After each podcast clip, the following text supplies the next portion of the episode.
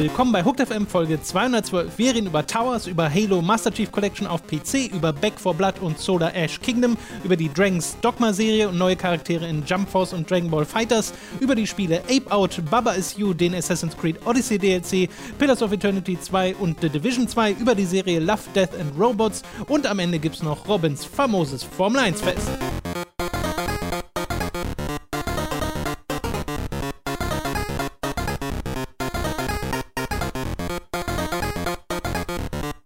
Wir begrüßen euch bei einer weiteren Folge Hooked FM. Ich bin Tom, sitzt der Robin. Hallo. Oh, Entschuldigung, ich bin noch ein bisschen im, im Modus. Ja, ich wollte gerade sagen, du bist doch eigentlich, äh, müsstest in bester Laune sein. Ja, bin ich auch. Mir geht's passend zum Saisonbeginn der Formel 1. Ja, mir geht's gut. Ich habe tatsächlich auch mehr als ein Rennen geguckt am Wochenende, weil ich dadurch wieder auf das Archiv der Formel 1 gestoßen bin. Ach so. Und ich habe tatsächlich mehrere Formel 1 Rennen am Wochenende geguckt. Unser Podcast geht jetzt um alle. nee, aber, aber alle vier, die ich geguckt habe, reden wir jetzt. Also ein paar äh, Dinge wollen wir in eigener Sache noch klären, bevor wir zu den News kommen. Eins davon ist, dass du ja bereits ein Formel 1 Video produziert hast, zusammen Ach, mit Mats, dieser dass, ihr, Satz. dass ihr auf Hooked äh, nachschauen könnt, nämlich einen Review-Talk zu der F1-Doku Drive to Survive auf äh, Netflix. Drive to Survive, ey. Äh, geht ein bisschen mehr als eine halbe Stunde. Könnt ihr euch anschauen, ist auch problemlos äh, genießbar, wenn man jetzt nicht so viel mit Formel 1 am Hut hat oder die Doku einfach noch nicht kennt. Ja. Und vielleicht wird man ja dadurch interessiert Ja. Dran, genau. Und nachher gibt es natürlich auch noch unser Formel 1-Format hier im Podcast. Äh, davor noch eine Info für euch. Äh, Robin ist am Wochenende und die Tage danach, äh, also nächstes Wochenende, ähm, nicht äh, in Berlin. Das heißt, da gibt es dann Vertretung im Podcast.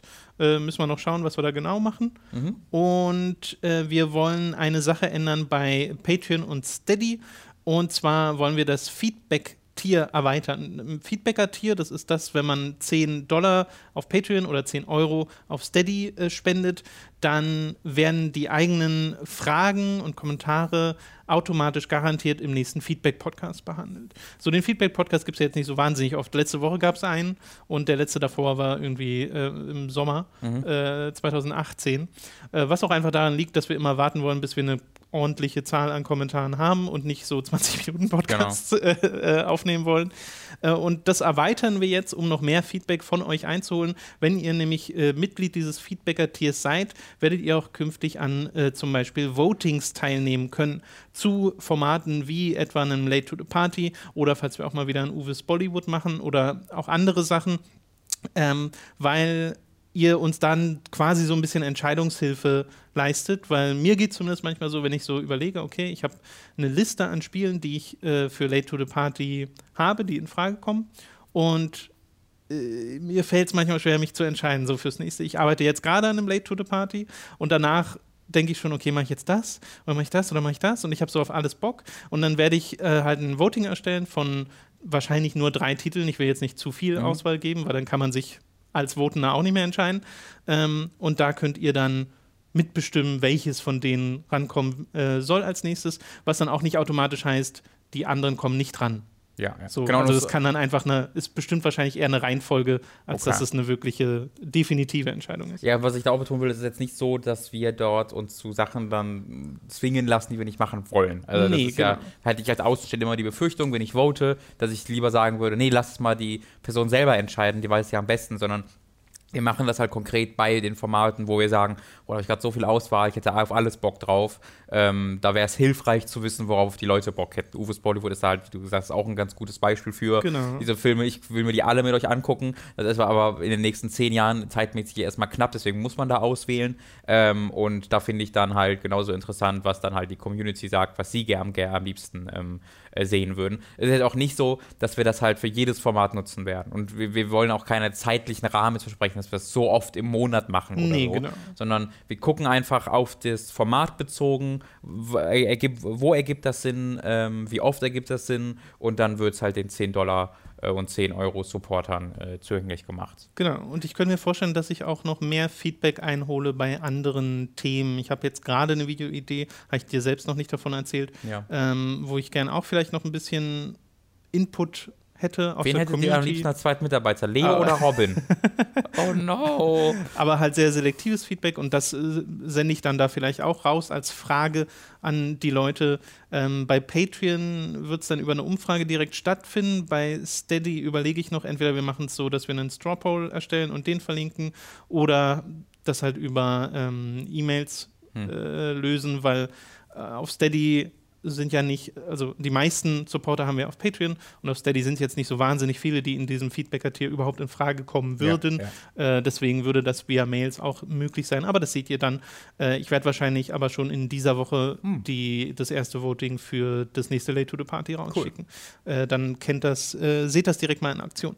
Genau, also das Feedbacker-Tier wird erweitert. Ihr habt jetzt da neben den Fragen im Feedback-Podcast noch mehr Einfluss sozusagen äh, auf die nächsten Inhalte, ohne dass wir uns jetzt verdrehen, sondern es ist wirklich eher eine Entscheidungshilfe. Und jetzt hat dein Handy ge Ich stelle es äh, aus. vibriert. Ich bitte darum. Diese Unprofessionalität hier. Ich habe das ja nur hier, weil ich professionell bin und sagen will, äh, wenn ich nach Sachen nachgucken will, kann ich das hier machen. Deswegen mache ich das ja, lieber Aha. Tom. Es ist zu professionell, ist wenn schon die Kritik. Flugzeugmodus wäre noch professionell. Ist, der ist aktiviert, aber halt auch WLAN, damit ich nach nachgucken kann. Achso, das, war WhatsApp. eine WhatsApp-Nachricht. Genau. Okay, verstehe. Haha, das ist so zu viel Professionalität. Entschuldigung. Deswegen war es auch lautlos. Ähm, wir werden morgen am Dienstag um 18 Uhr die Google GDC Keynote streamen, weil Google da ihre nächste, ihre, ich weiß gar nicht mehr, wie sie es genau genannt haben, ihre Vision fürs Gaming oder wie auch immer äh, es heißt. Die Zukunft des Gamings und alles bla. Also das, die, das wird, ich befürchte, das wird so ein richtiges Apple-Ding, wo sie halt. Ach, ich hasse diese Konferenzen. Aber deswegen bin ich auch gespannt. Also Robin ist schon mal sehr guter Dinge und sehr gespannt darauf. Ich meine gar nicht wegen den kommt. Inhalten. Ich meine wirklich nur wegen der, falls Art es, und, Art und Weise. falls es die Apple-Präsentation ist, äh, von alles dauert zwei Stunden und dann kommt eine Säule hochgefahren und dann schlafen wir mit dem Handy auf der Bühne. So, also wenn es das ist. Oh, wow, ein weißer Kasten, krass. Das ist genau, wenn es, wenn das Forza ist für fünf Minuten, kann ich damit leben.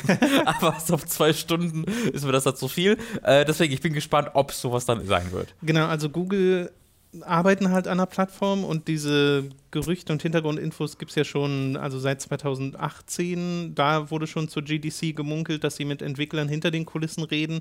Äh, Jade Raymond wurde neulich erst Mm. neuer Vice, neue Vice Presidentin, Vermutlich halt im. neuer Vice President von Google.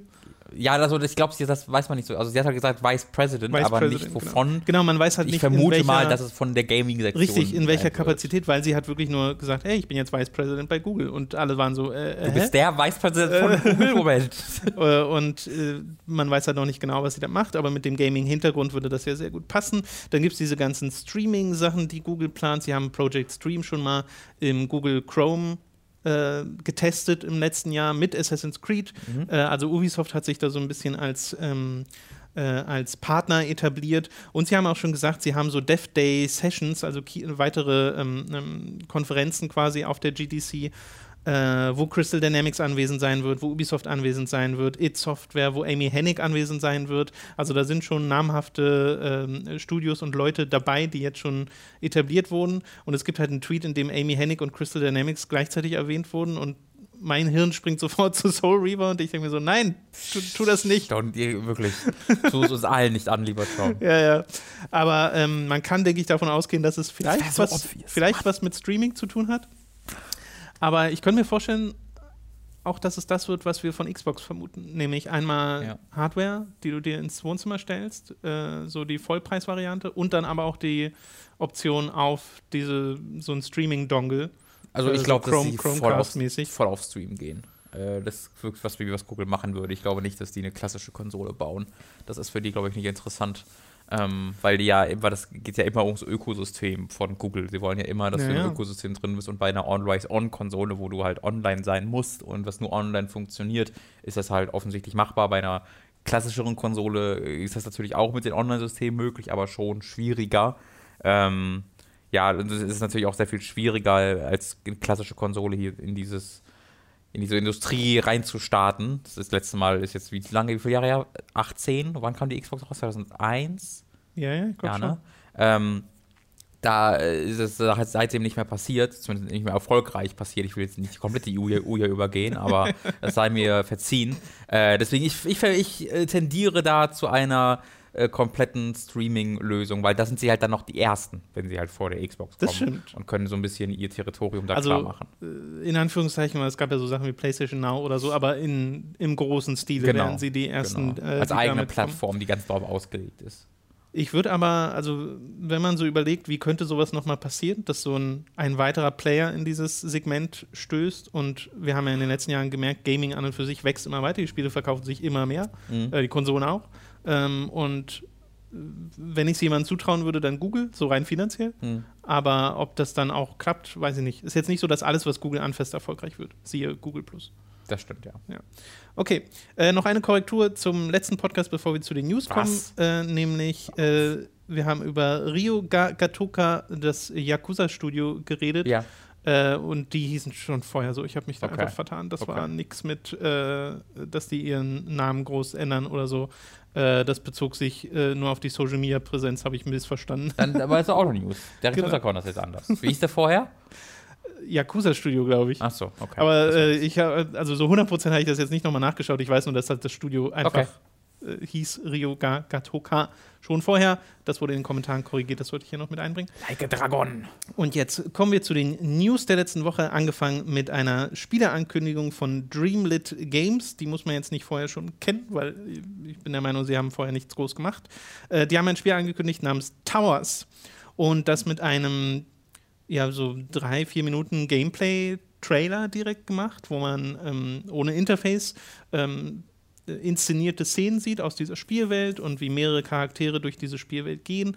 Und da werden so verschiedene äh, Inspirationen ersichtlich oder ich hatte zumindest sehr viele verschiedene Assoziationen. Breath of the Wild ist eine, ähm, weil du zum Beispiel jemanden mit so einem großen Blatt schweben siehst, ne? also wie du es in äh, Breath of the Wild auch machen kannst mit dem, äh, äh, mit dem Drachen. Und äh, du hast eine sehr fantasievolle Welt, also schon fast so Xenoblade-mäßig, dass alles alienhaft aussieht, sowohl Flora als auch Fauna. Du hast so, äh, siehst so Charaktere, die auf äh, Tiere, auf Monster draufsteigen und an denen hochklettern, was so ein bisschen Shadow of the Colossus und Dragon's Dogma kanalisiert. Und äh, es soll halt eine Multiplayer-Erfahrung werden, das steht schon fest. Am Ende stehen die Worte Explore, Build, Defend Together. Und das sind die Hawken-Entwickler.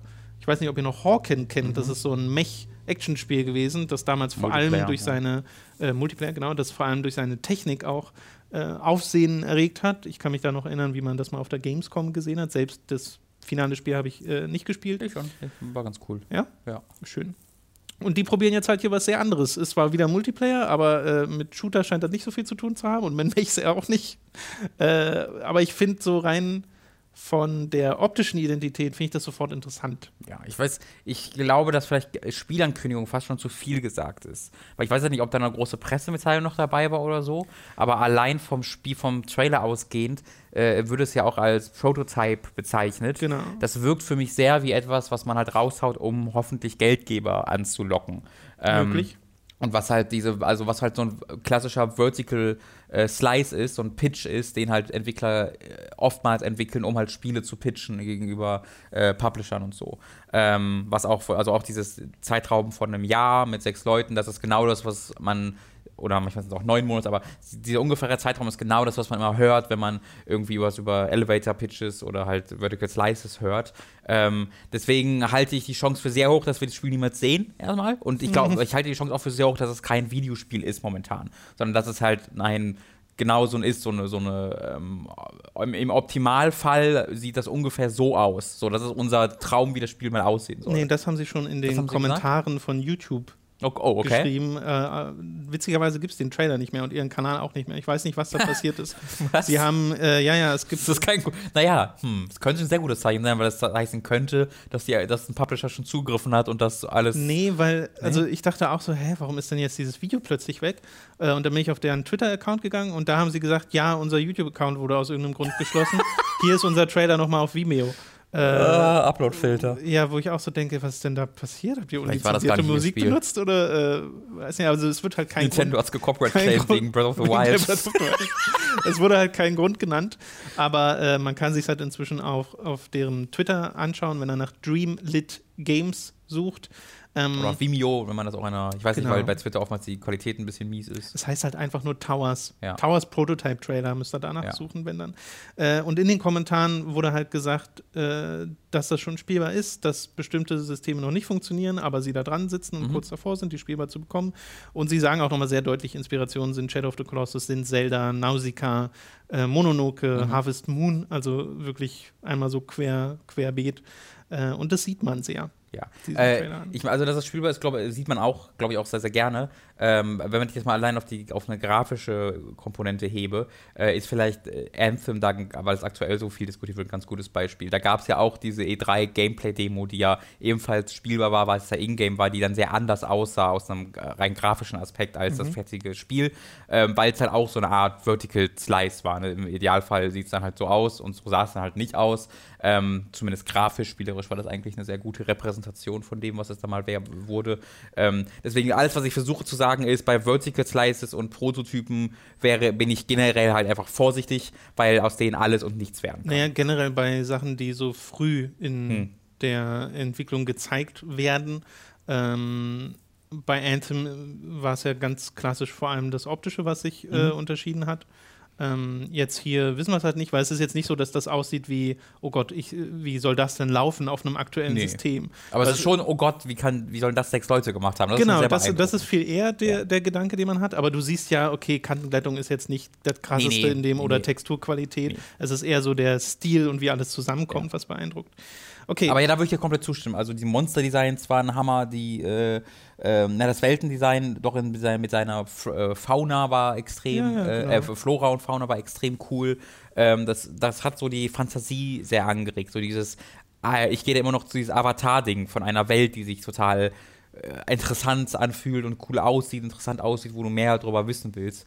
Davon haben wir Genau. eigentlich, davon haben wir im Videospiel immer noch zu wenig, finde ich, von diesen so krass fremdartigen Welten. Wir kommen aber später noch zu einem Spiel, was das finde ich auch eigentlich ganz gut macht. Aber davor möchte ich noch über Microsoft reden. Die haben nämlich eine Folge Inside Xbox gebracht in der letzten Woche und da gab es News zur Master Chief Collection äh, und zwar gleich in zweierlei Hinsicht. Nämlich zum einen wird es die Master Chief Collection auf PC geben.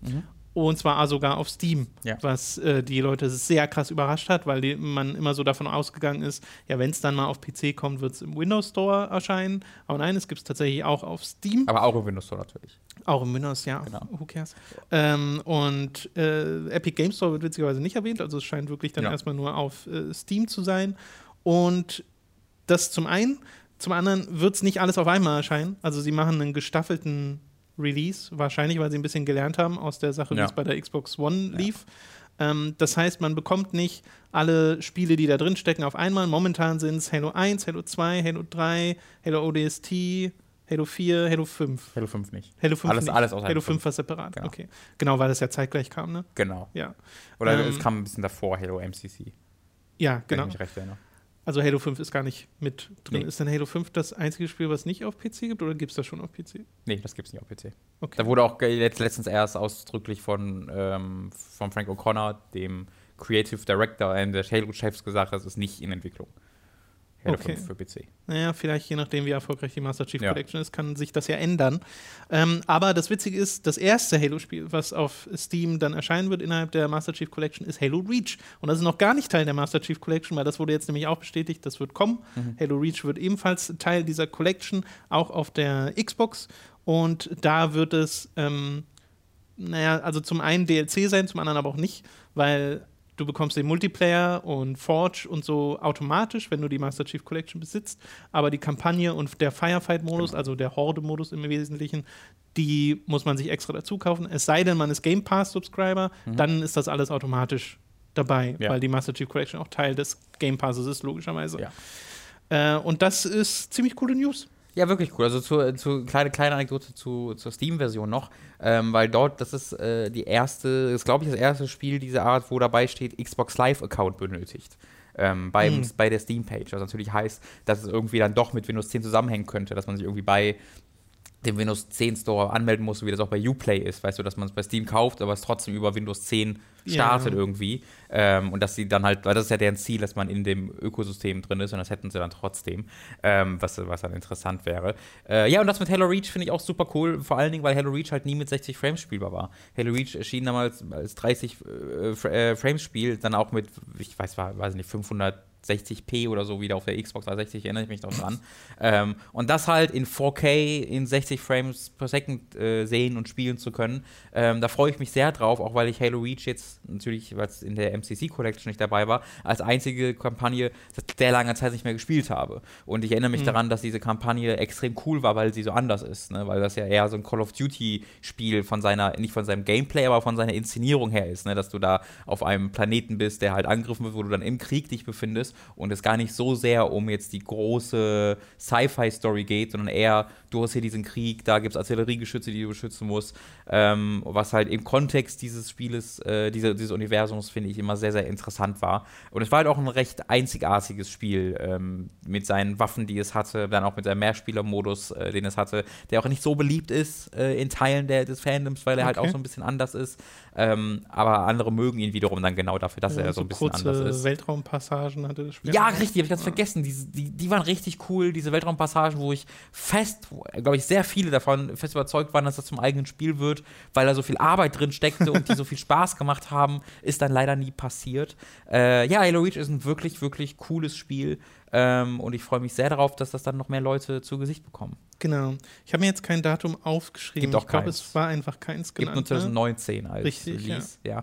Ähm, was ich auch mir nie so richtig bedacht habe, weil ich dachte immer, also es war schon jetzt in den letzten Wochen und Monaten, wurde es sehr deutlich, dass die MCC äh, kommt auf den PC. Da gab es sehr viel Hinweise Mhm. Ja, ja. drauf und Gerüchte zu. Äh, aber ich habe es dann gedacht, so, ja, ja, cool, cool. Aber mir nie so richtig bewusst gemacht, stimmt, dann kommt ja auch Halo 3 auf den PC. So, wenn man das mal so aufschlüsselt, wirklich, Halo, das ist das erste Mal, dass das Halo 3 und dann auch Halo 4, was ich Und ODST. ja, ja, gen genau, die alle auf dem PC, das wirkt total weird auf, auf mich, weil das so immer dieses 360-Spiel dann war. Also ich finde es super cool. Ich werde Ja. sagen, das ist total, das passt gar nicht auf dem PC. Ein Quatsch. Das wird richtig, richtig cool und ich freue mich da sehr drauf. Es tangiert mich persönlich halt jetzt nicht so wahnsinnig viel, weil ich es halt schon in 4K und 60 Frames spielen kann und für mich dann Halo schon die Konsolen, äh, das Konsolen-Franchise ist. Das habe ich immer auf der, der, mit dem Controller auf dem 360 gespielt und das fühlt sich für mich halt richtig an, Anführungszeichen. Aber es ist natürlich großartig, dass es äh, so viele Leute gibt, die dann äh, vermutlich auch das erste Mal äh, das Ding halt äh, spielen können werden, weil ja auch von Halo 1 und Halo 2 die Anniversary Editions drin sind, äh, die dann im Falle von Halo 2 auch noch mit augenzerstörend schönen Blur-Cutscenes äh, daherkommen. Stimmt. Ähm, die halt, eine Blur kennt man als, die, die, die machen alle, immer wenn ihr einen coolen CG-Trailer seht, ist es wahrscheinlich Blur. Also ich, das ist eine der prominentesten Sachen, glaube ich, die äh, Old Republic äh, Cutscenes, die sind von denen. Ich habe, als ich Halo 1 und 2 damals nachgeholt habe, tatsächlich die PC-Version gespielt, aber mit Controller. Ah, Äh, oh, wow. Zwei Twists. äh, ja, naja, weil das wurde ja nicht steuerungsmäßig, soweit ich weiß, groß angepasst. Okay. Fühlt sich, ich finde, Halo fühlt sich irgendwie falsch an mit Maus und Tastatur, aber es liegt vielleicht auch daran, dass es schlecht angepasst wurde. ja. Ähm, und äh, die hatten halt einen schlechten Ruf, ne? Also Halo 1 kam viel zu spät. Ja. Da war die Industrie schon weiter und äh, das war auf der Konsole noch beeindruckend. Auf dem PC sagten sich die Leute so, äh, was? Das heißt, es hat, es Das hat eine das sehr, sehr, sehr leidenschaftliche Core-Community, aber dieses haben ja viele Spiele. Ja. Insgesamt habe ich das auch so mitbekommen. Ja. Genau. Und Halo 2 kam auch viel zu spät. Ja. Und man musste Windows Vista haben, das beste aller Windows-Betriebssysteme, Das um das Geschichte. überhaupt spielen zu können. ja, Vista exklusives Spiel. ey. Weil Microsoft immer irgendeine Scheiße dran koppeln musste an diese Releases. Ähm, naja. Und das wird jetzt vielleicht so ein bisschen Redemption für Halo auf dem PC. Ja, die, die Versuch, der, das, und das wird halt der fünfte versuchte Redemption-Arc für Microsoft auf dem PC. Es gibt eine, auch gerade wieder aktuelles, ich glaube, jetzt ein Monat oder zwei Wochen alt, Interview mit Phil Spencer, was halt dieses, wir werden uns jetzt auf dem PC-Markt beweisen, Ja, ja, was ja, ja. glaube ich, das siebte Mal, dass man das hört. Wenn ich Man jemandem glaube, dann am ehesten Phil Spencer, aber Microsoft allgemein erhoffe ich mir da wenig. Man muss auch dazu sagen, zuletzt Forza Motorsport habe ich ehrlich gesagt nur Gutes über die PC-Version gehört. Ich nicht. Also Forza, Forza Motorsport, ja, aber nicht Forza Horizon. äh, weil das hat ja, das ist ja auch wieder Windows Store exklusiv. Äh, und da Ja, also gab es abgesehen viele, davon. Da, ne, aber also das meine ich ja, also das, da, das, da hängt ja auch dann wieder was an. Das war halt exklusiv und da gibt es dann krasse Probleme mit dem Installer äh, oder Okay. dass es sich nicht updatet. Äh, und dann hatte es wohl aber auch Probleme, dass halt, äh, das hatten wir ja auch hier. Erinnerst du dich noch daran, wo Ja, bei man im Horizon Hintergrund 3 das aufhat. Genau, ja. dass das nicht lief, weil man irgendwas aufhat im Hintergrund. Ähm, das hat halt alles dann noch so Windows-spezifische Sachen und das zähle ich halt dann auch dazu. Weißt du, dass die Ja. was Festes dran koppeln, was ähm, dann irgendwie unintu unintuitiv ist, was die dann doch irgendwie wieder so ein bisschen torpediert. Na gut, also ich hatte das Gefühl, wenig über das Spiel selbst gehört zu haben. An Mhm. der Stelle über den Windows Store meckert man ja immer so. Ja, Äh, das ist schon fast so dieses Hintergrundrauschen, was damit einhergeht. Und das Ja. kann ich auch sehr nachvollziehen, weil das ist halt einfach, es ist kein guter Store. Ja. Es ist einfach keine gute Front, um Spiele zu spielen. Äh, gut, äh, eine Sache haben sie noch gezeigt, die will ich zumindest hier am Rande erwähnen, nämlich ihre Streaming-Nummer auf Mhm. dem Smartphone, äh, wo sie Forza Horizon 4 gespielt haben mit so einem Controller-Adapter, äh, aber halt auf dem Smartphone. Und natürlich ist das jetzt nur das, was man so über die Schulter gefilmt da gesehen hat, aber es lief halt Forza Motorsport, äh, Forza Horizon 4 Mhm. auf äh, dem Smartphone über diese Streaming-Plattform. Äh, wie das mit Verzögerung und allem funktioniert, können wir noch nicht Ja, man abschätzen. sah das halt so ein bisschen, weil die, man hat ja ihre Controllerbewegung. man gesehen, Ja, ja, man konnte ihre Controllerbewegung sehen dann auf dem Bildschirm, wann das äh, übertragen wurde. Und zuerst dachte ich auch, spielt die das wirklich? Aber ja, spielt die nur. Es ist halt ziemlich Verzögert, verzögert ja, ja. gewesen, dass sie nach links zurück ist. Dann hat es so eine halbe Sekunde gedauert, bis das Auto das, das, aufgemacht das hat. ist ja genau die Befürchtung, die man hat. Aber äh, parallel wurde jetzt halt auch gesagt, eine Xbox Live kommt auf iOS und Android als Plattform und Entwickler können da Achievements und sowas mit einbauen. Äh, also da ist Microsoft gerade dabei, sich so ein bisschen Ja, war das nicht irgendwie, dass jedes Spiel quasi, wenn es will, dazukommen kann? War das nicht irgendwie der Ankündigung, so habe ich es gelesen, dass sie quasi Xbox Live zur Verfügung stellen auf Android und iPhone und wenn der Entwickler das will, jedes Spiel diesen Plattformen beitreten kann. Äh, so genau habe ich mich Was mir gesagt als- nicht informiert. Wenn es so wäre, wäre es mir als Achievement-Konnoisseur, da bin ich kritisch eingestellt. Wir brauchen eine, ein Governing Body, lieber Tom. eine Regierung, die darüber entscheidet, Gegen welche Achievements gehen. Achievements Ja, halt. A, ganz genau. Danke, dass du schon dahin kommst. Krumme Achievements gehören äh, verpönt und aus, äh, also wirklich, die gehören verboten. Und B, dann musst du aufpassen, dass halt nicht so ein Ding kommt wie, wer der Erste auf der Weltrangliste, wie in Graw damals oder so. Da gibt es ein Achievement dafür.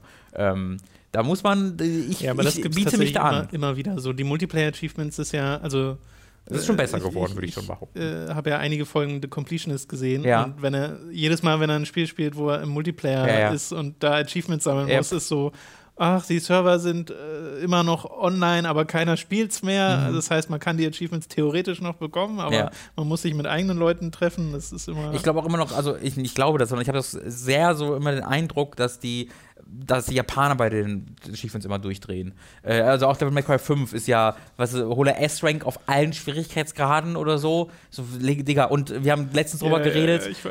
Äh, Devil May Cry Pet 5 Peeve. ist das erste Spiel seit, ja, seit, wirklich, sehr gut eigentlich, seit Jahren, dass man wieder unterkommt, was dir nicht den, das Achievement für den unteren Schwierigkeitsgrad gibt, wenn du es auf einem höheren freischaltest. Ja. Und das ist halt, also das ist ebenfalls ein krimineller Akt, für den Capcom ins Gefängnis, ins Achievements-Gefängnis gehört.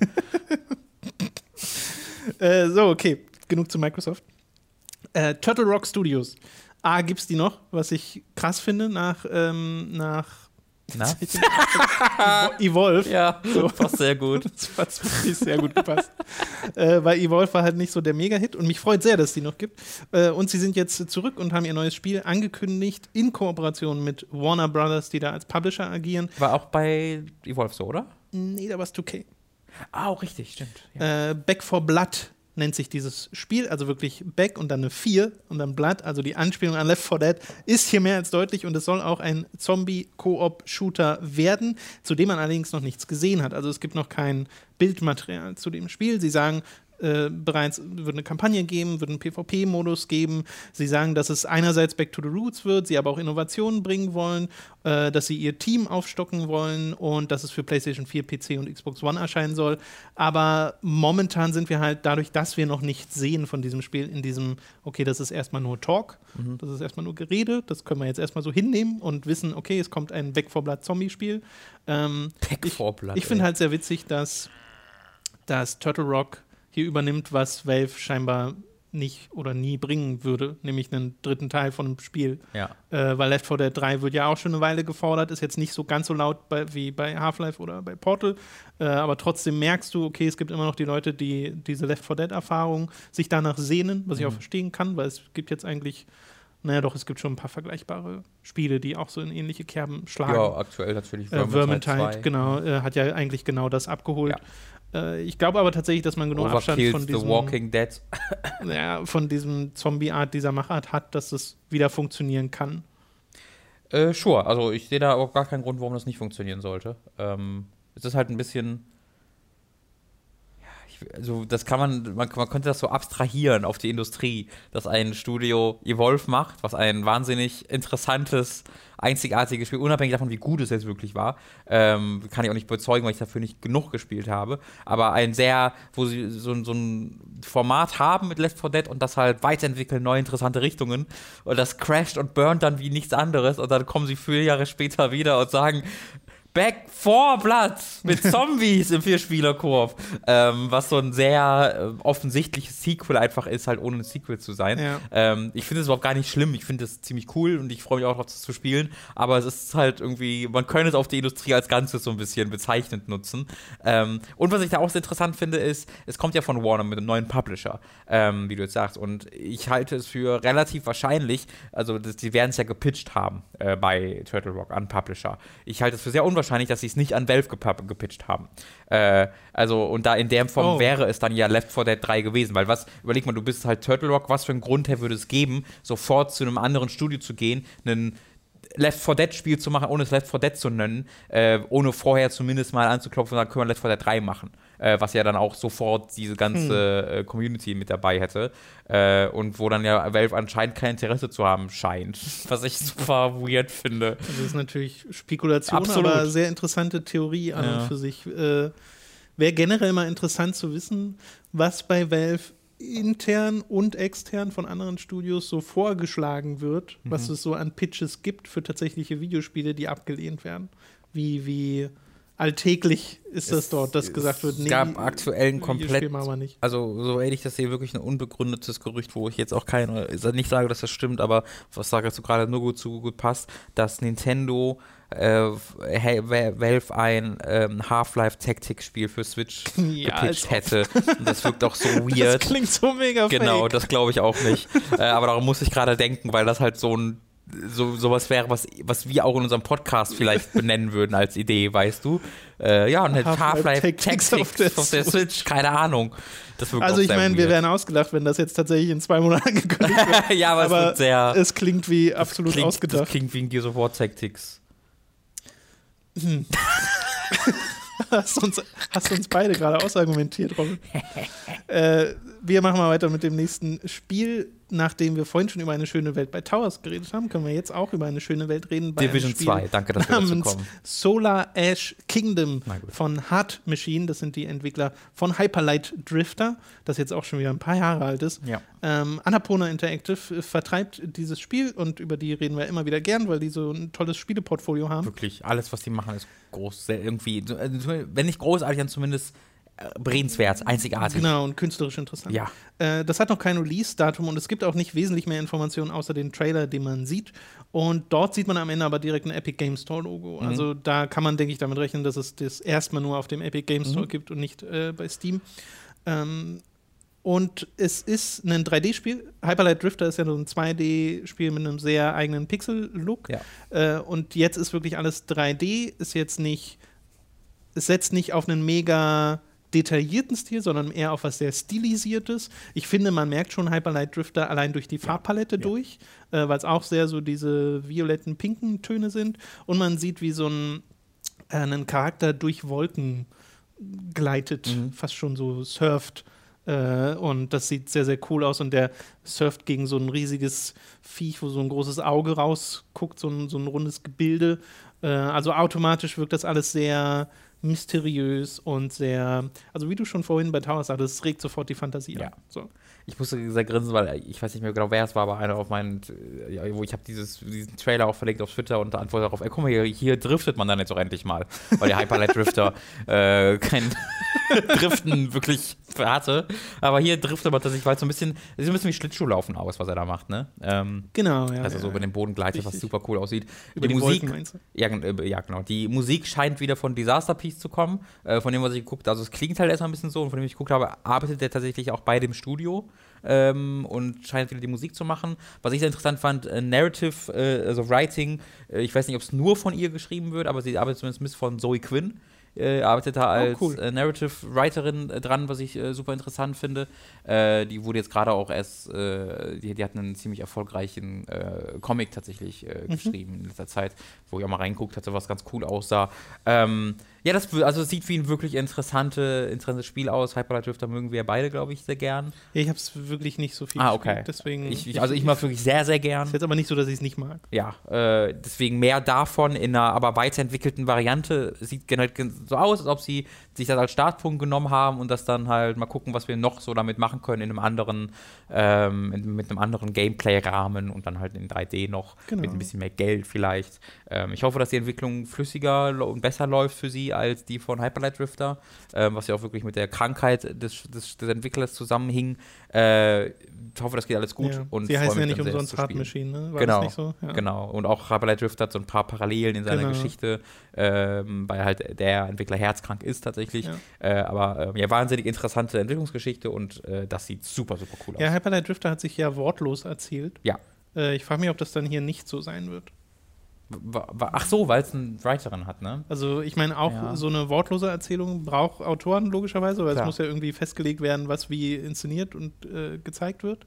Aber ich könnte mir halt auch vorstellen, dass sie Dialoge diesmal haben.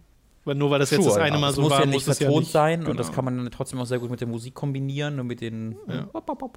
ne? Ja, genau, mit einfach so die Banjo Kazooie Sounds eins zu eins benutzen. Ähm, Das wär passt- wiederum das ein passt bisschen da super gut zu. Ja. Äh, Wie war der Name? Solar Ash Kingdom. Finde ich super cool. Das, ich finde, dieser Name klingt einfach direkt so, oh, Abkürzung ist Sack. fuck me. Schöne Runde Sack. Die wohl eigenartigste News der letzten Woche. Dragon's Dogma ist zurück. Hey. Colin, endlich. Hey. Wir wollten es die ganze Zeit, wir haben gerade noch drüber geredet, Hideaki Itsuno hat so mal angedeutet, dass da Ja. noch was kommt und jetzt kommt endlich was, Ah. nämlich ein CG-Anime Ah. auf Netflix äh, von Sublimation Incorporated, die wohl bei anderen Produktionen mitgeholfen haben, aber so wie ich das jetzt gesehen habe, korrigiert mich da aber bitte, falls ich falsch liege, noch nichts komplett eigenes äh, gemacht haben, vor allem nicht in dieser Größenordnung. Äh, das wird, wie gesagt, so ein Mix aus 3D und Klingt Supplemation Entertainment klingt ja auch so, ne? Von Supplement äh, klingt für mich so. so meinst du, das kommt Für mich- Ich weiß es gar nicht. Ja. Nee, Sublimation heißt doch dann bestimmt was anderes. Ja, ich Ach, keine nach. Ahnung. Ähm, und ich, musste sehr lachen, als ich die Storybeschreibung gesehen habe. Es geht um einen Mann, der Rache sucht an einen Drachen, der sein Herz gestohlen hat. Er Hm. muss dabei dann auf seinem Weg Dämonen bekämpfen, die die sieben Todsünden der Menschheit äh, repräsentieren. Boah, also bis zum letzten Part wirkte das sehr bekannt. Richtig. Ist das mit den Todsünden? Ist doch nicht in Dragon's Dogma. Nee, das oder? so zumindest. Also ich will nicht ausschließen, dass ich das nie mitbekommen habe. Mir mal dachte, oh, ich kämpfe jetzt gegen Gia und mir, mir unbedingt aufgefallen wäre. Aber äh, nee, ich, soweit ich mich erinnere, ist das kein, kein Teil davon. Ja, Übrigens, soweit ich, also Supplemation heißen die. genau. Das ist kein Wort. Das ist ein Kunstwort. Ja, Okay. Aber sie heißen Sublimation Inc. okay. Ja. Ja, äh, ja also, ja, I guess. Ich, ganz ehrlich, Ja, sure. das, narrative Element von Dragon's Dogma ist jetzt nicht unbedingt die große Stärke. Es ist halt tatsächlich die, das, die Lore und die Welt, die cool ist, aber das Storytelling selbst ist äh, sehr, ja, sehr, wie soll ich sagen, kühl, sehr, ähm, für das Wort, das ich suche, nicht ein, aber halt nicht sehr aufregend. Ja. Einfach. Naja, das Ding ist. Understated vielleicht. Ähm, also wir hatten ja erst zuletzt die Castlevania-Serie, ne? Wo Castlevania hat ja sehr viel Geschichte, so, aber ich hatte jetzt nie den Eindruck, dass die im Vordergrund stand, dass das jetzt etwas ist, wo die Leute sagen, ich spiele Castlevania wegen der Geschichte. Gibt Mhm. bestimmt einige. Also ich meine jetzt auch nicht Lords of Shadow, was einen sehr krassen Fokus darauf hatte, aber äh, die vorherigen Castlevania-Spiele. Aber ich hatte das Gefühl, das war da immer eher so im Hintergrund. Und da wurde dann in, auf Netflix äh, ein bisschen mehr draus gemacht. Äh, ist, wie gesagt, meine Perspektive als jemand, der jetzt mit Castlevania nicht so wahnsinnig tief zusammenhängt, vor allem mit allem, was nach Symphony of the Night passiert ist. Ähm, ich könnte mir auch vorstellen, dass man was Cooles, Kurzes mit Dragon's Dogma macht, aber es wirkt so mega random, weil du, weil es so ist, wie du schon sagst, ne, man assoziiert das jetzt nicht mit, oh, die krasse Story, obwohl ich immer Leute höre, die sagen, oh, krass, das Ende. Äh, und ich kenne es noch nicht, also ich will ja Dragon's Dogma dann auf der Switch gebe ich es dann den nächsten Versuch. mhm. Irgendwann klappt es bestimmt mal. Äh, aber es wirkt so mega random. Also es wirkt halt mega random, es sei denn, die entwickeln einen Nachfolger gerade. Das ist halt wirklich so, dass das wäre so, dass ähm, ja das, das Verbindungsstück, ne? Wenn du dir überlegst, kommt auf die Switch und dann kommt der Anime dazu, äh, dass, dass wenn, wenn du dann halt siehst, dass eine Nachfolge kommt, ah, okay. Ja, das ist halt, ist es wie so ein bisschen bei Devil May Cry 4 Special Edition. Das war ja auch so, was? Wieso kommt jetzt die Special? Was? Hä? Nach acht Jahren? What the fuck? Und wenn dann hörst, Jahre später Devil May Cry 5 kommt, so, ah, okay, es ja. war für Interesse und bla bla bla. Ähm, deswegen gehe ich dann eher in die Richtung. Ich bin auch sagen, ich, muss, ich bin jetzt grundsätzlich kein großer Fan von 3D-CG-Anime. Man kann aber sehr viele interessante Sachen damit machen, wenn man das Budget hat äh, und die Manpower. Äh, da kommen wir gleich noch zu, äh, in welcher Form. äh, also es gibt viel Potenzial, damit durchaus coole Sachen zu machen, aber eben nicht, wenn es einfach nur ist, ja, wir nehmen jetzt halt diese Charaktermodelle und dann animieren wir die. Das kann auch sehr. Ich stelle mir so vor, einfach so die Charaktermodelle aus dem Spiel, aus dem Spiel. die ge wurden. Mit den, mit dann, den Voice Lines. Und die dann so stacksig wie bei Berserk so durch die Gegend. Das würde immer noch besser aussehen als Berserk, aber äh, wäre sehr interessant. Ja, weil die 3D-Modelle automatisch ja, genau. Äh. äh. das wäre sehr cool. Aber also grundsätzlich so, sure, why not, ist so meine Reaktion ja, genau. dazu aber auch so ein bisschen hä. Ja. so die wichtigste News, Robin. Die wichtigste News dieser Woche ist, dass Seto Kaiba endlich in Jump Force mit reinkommt als DLC-Charakter. Robin, was sagst du dazu? Zeit für ein du nee. Duell? Zeit für kein Duell. Oh, schade. naja, also es wurden doch noch irgendwelche anderen Endo-Gameplay-Patches und so angekündigt oder so. Hast du das da reingelesen? Nee, nicht groß. Okay, ich habe mich nicht damit okay. beschäftigt. Ich habe nur das mit Seto Kaiba gesehen und fand das lustig, äh, weil äh, Leo und ich da auch erst zuletzt drüber geredet haben, was noch in Jump Force passieren wird. Äh, aber damit einhergehend vielleicht auch noch mal kurz, Dragon Ball Fighters wurde jetzt ja auch mehr oder weniger vorher schon äh, geleakt hm. oder bestätigt, wer der nächste DLC Kämpfer sein wird. Jetzt fallen hier random bei uns Sachen vom Tisch. Ähm, sehr, sehr aufregend und spektakulär, der nächste. Nee, nämlich laut dem V-Jump-Magazin, was ein User übersetzt hat ähm, äh, aus Japan, wird es Goku. Ach, endlich. Und zwar die Kinderform. Endlich. Aus Dragon Ball GT. Endlich. All, das sind drei Sachen, die wissenschaftlich darauf ausgelegt sind, möglichst wenig Leute zu begeistern. Das ist so, das ist so dumm. Das sind so, wir wollen keinen Goku mehr haben, wir wollen keine GT-Charaktere haben. Oder Kid ist das schon, why not? Aber so, wer will das denn? Also, das, das, das Ding bei mir ist, die GT-Nummer verstehe ich halt absolut nicht. Ja. So Kid Goku kann ich noch verstehen. Aber dann doch Dragon Ball, oder nicht? Richtig, dann ja. will ich, also das ist aber hier mit drin. Ja. Das ist das Komische. Sie äh, nehmen halt den GT Goku, aber geben ihm Fähigkeiten, die er auch aus dem Original kann. Und ich weiß jetzt nicht, ob er die im GT auch einfach benutzt. Ich habe ja GT in der Form jetzt weder in Erinnerung noch so groß geguckt. Ähm, aber er wird einen Move haben mit seinem Stab, äh, den er aus der Originalserie hat. Er wird dieses äh, Reverse Kamehameha haben, also wo er es nach hinten schießt und sich äh, selbst mhm. als äh, Projektil benutzt sozusagen. Äh, was ich mir super gut vorstellen kann in dem Spiel. Also an und für sich fände ich Kid Goku sogar richtig cool. Ja. Äh, aber trotzdem schwingt dann damit, das ist der fünfte Goku oder so in dem Spiel mhm. und ist ein bisschen viel. Ja, also es kommt nicht ganz ran, als die DLC-Charaktere Ursprungs-Goku und Ursprungs-Vegeta aus Dragon Ball Z. Das ist wirklich so, Leute, was? ähm, aber ja, also es ist weird, weil es gibt eine große Auswahl an einzigartigen Charakteren ja. in Dragon Ball. Ähm, und dann halt dahin zu gehen, also Muten Roshi kam doch, oder? Nee, eben, den wollen ja die Leute auch haben. Ach, das, war, das, das, war, das war nicht, das nee, stimmte gibt's, nicht. Gibt's nicht. Das war ja auch ein Gerücht. Also das ist halt sowas, auf, sowas offensichtlich einzigartig Cooles, ja. Muten Roshi mal spielen zu Und ich meine, ne, sie haben äh, Videl und äh, den Sailorman äh, verbunden in einen Charakter. Das, ja. Ist ja, das ist ja cool. Das ist so, ja, sure, genau das will ich auch haben. Genau. So Charaktere, die offensichtlich zu schwach sind. Ja. Äh, aber äh, ist egal. Ja, also äh, ich glaube auch nicht, dass man sie zusammenbringen müsste, weil ob sie, ob sie zu schwach sind, ist eh egal. Du kannst ja auch als Yamchu, kannst du ja Super Saiyan 4. Aber deswegen gibt es keine Entschuldigung, nicht auf die weirden Charaktere. Nee, überhaupt nicht. Du kannst, also diese Power-Level-Nummer ist ja hier eh egal. Äh, und dass es halt, halt genutzt wird, um im Falle von äh, Videl äh, halt noch einen recht einzigartigen so Doppelcharakter draus zu machen. Das ist halt echt auch nochmal cool. Was ist denn mit der Ginyu Force? Gibt's, gibt's da jemanden oder gibt es eine Person? Oder? Äh, ich glaube, den, den Chef kann man da schon im Ursprungsspiel auswählen. in der Ginyu Ge Force. genau, ja. Den Ja. Chef der Ginyu Force, der auch die anderen. Aber die haben auch coole Nutzt. Fähigkeiten, ne? Ja. Achso, die, der nutzt auch die anderen. ja, also okay. die spielen da dann auch wusste ich Rolle. jetzt gar nicht mehr. Aber ja, es gibt trotzdem, also Dragon Ball, auch mit Super gibt es äh, noch ein bisschen Futter, das man nutzen könnte. Ähm, Ja, es kommt ja dieser Giro, oder wie heißt der? Gy- Hm? Gyro? hä? Nee, es gibt so einen Charakter, den ich jetzt selbst auch nicht kannte, der so ein Alien-Gesicht hat. Sagt mir gar nichts. Nicht? Nee. Okay. Muss ich dir mal hier nachzeigen. Giro, ich gucke mal kurz. Ich weiß aber nicht, ob ich mir den Namen überhaupt richtig gemerkt habe. Wie gesagt, ich habe noch keine Referenz für ist aber das ist ein Charakter. Fighters-Charakter. Das ist ein Fighters-Charakter. Der genau. kommt noch. Äh, ich weiß gar nicht, ob der inzwischen schon draußen ist, weil es schon eine Weile her, dass der Dann angekündigt finde ich das schon. wurde. Äh, also ich glaube, den gibt es auch schon. Äh, ja, ist, ist, aber ist Giro nicht der eine aus Dragon Ball Z? Der, der Dr. G ist, Dr. Giro ist doch der. nee, das ist Gero. Dr. Gero? Ja, ja. Ich dachte, Nee, das meine ich. Ich meine wirklich so einen Alien-Kämpfer. Aber äh, wie gesagt, Okay. ich habe mir wahrscheinlich den Namen falsch gemerkt. Ach, Jiren meinst du? Jiren. Ja, natürlich. Jiren. Jiren, Jiren, meinen wir. okay. Jiren ist ein sehr, sehr prominenter, womöglich einer der prominentesten Dragon Ball Super äh, Charaktere. Äh, also sie holen ja ist. schon Leute aus, super. Genau. Äh, Ist, und ist, Hit ist doch auch ein Charakter. Genau. Ja, Hit ist ja Hit auch. ist von Anfang an dabei. Genau, Samasu ist dabei. Also es gibt schon, die haben schon viel genommen, aber da gibt es durchaus noch ein paar. ein paar äh, kenne ich sogar schon. Und ich finde, ja, ja.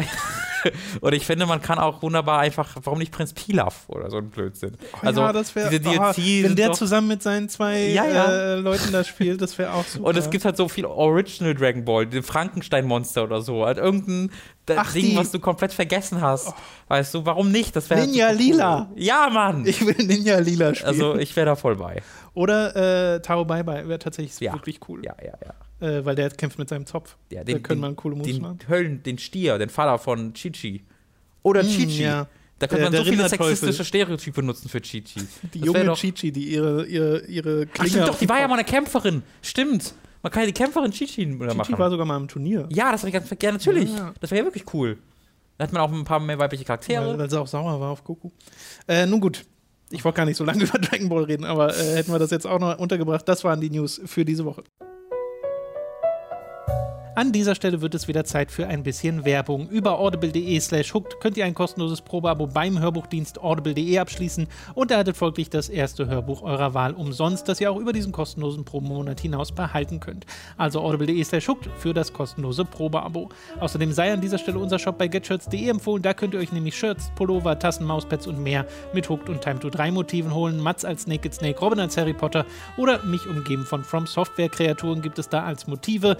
Den Link findet ihr in der Beschreibung und auf unserer Website, also schaut mal vorbei. Schließlich gibt es dann noch unseren Amazon Affiliate Link, über den ihr Spiele, Filme, Serien oder was ihr sonst gerade noch so braucht bestellen könnt. Und auch den findet ihr in der Beschreibung. Wir kommen zu den Spielen, die wir in der letzten Woche gespielt haben, müssen einmal eine Sache nachholen, die wir in der letzten Woche eigentlich Ja. schon hätten besprechen können, nämlich Ape Out. Das haben wir im Stream schon gehabt und haben darüber geredet und haben es dann wahrscheinlich beide geistig schon abgehakt, aber ist ja Quatsch, wir wollen es im Podcast auch nochmal kurz bringen. Ähm, ich habe es wirklich nur im Stream gespielt, also nicht nochmal außerhalb äh, dessen. Du hast es intensiver gespielt. Es ist so ein Top-Down-Action-Titel, Sternchen. Actionaffe. Ähm, Actionaffe, genau. Man spielt einen Gorilla, der ausbricht und äh, sich gegen äh, Leute erwehren muss, die ihn ähm, abballern wollen teilweise. Also da kommen wirklich Leute auf dich zu und du hast nur Nahkampf als äh, Methode und musst sie dann entweder wegschubsen, wodurch sie gegen Wände klatschen, wirklich zerbersten und dann sind sie tot. Oder du nimmst sie dir und benutzt sie als Schild und schmeißt sie dann, nachdem sie vielleicht ein paar Kugeln gefressen haben, äh, wogegen und musst dann teilweise aus so einem Hochhaus entkommen, Etage für Etage. Äh, teilweise wird es dann dunkel und du musst so Lichtkegeln ausweichen.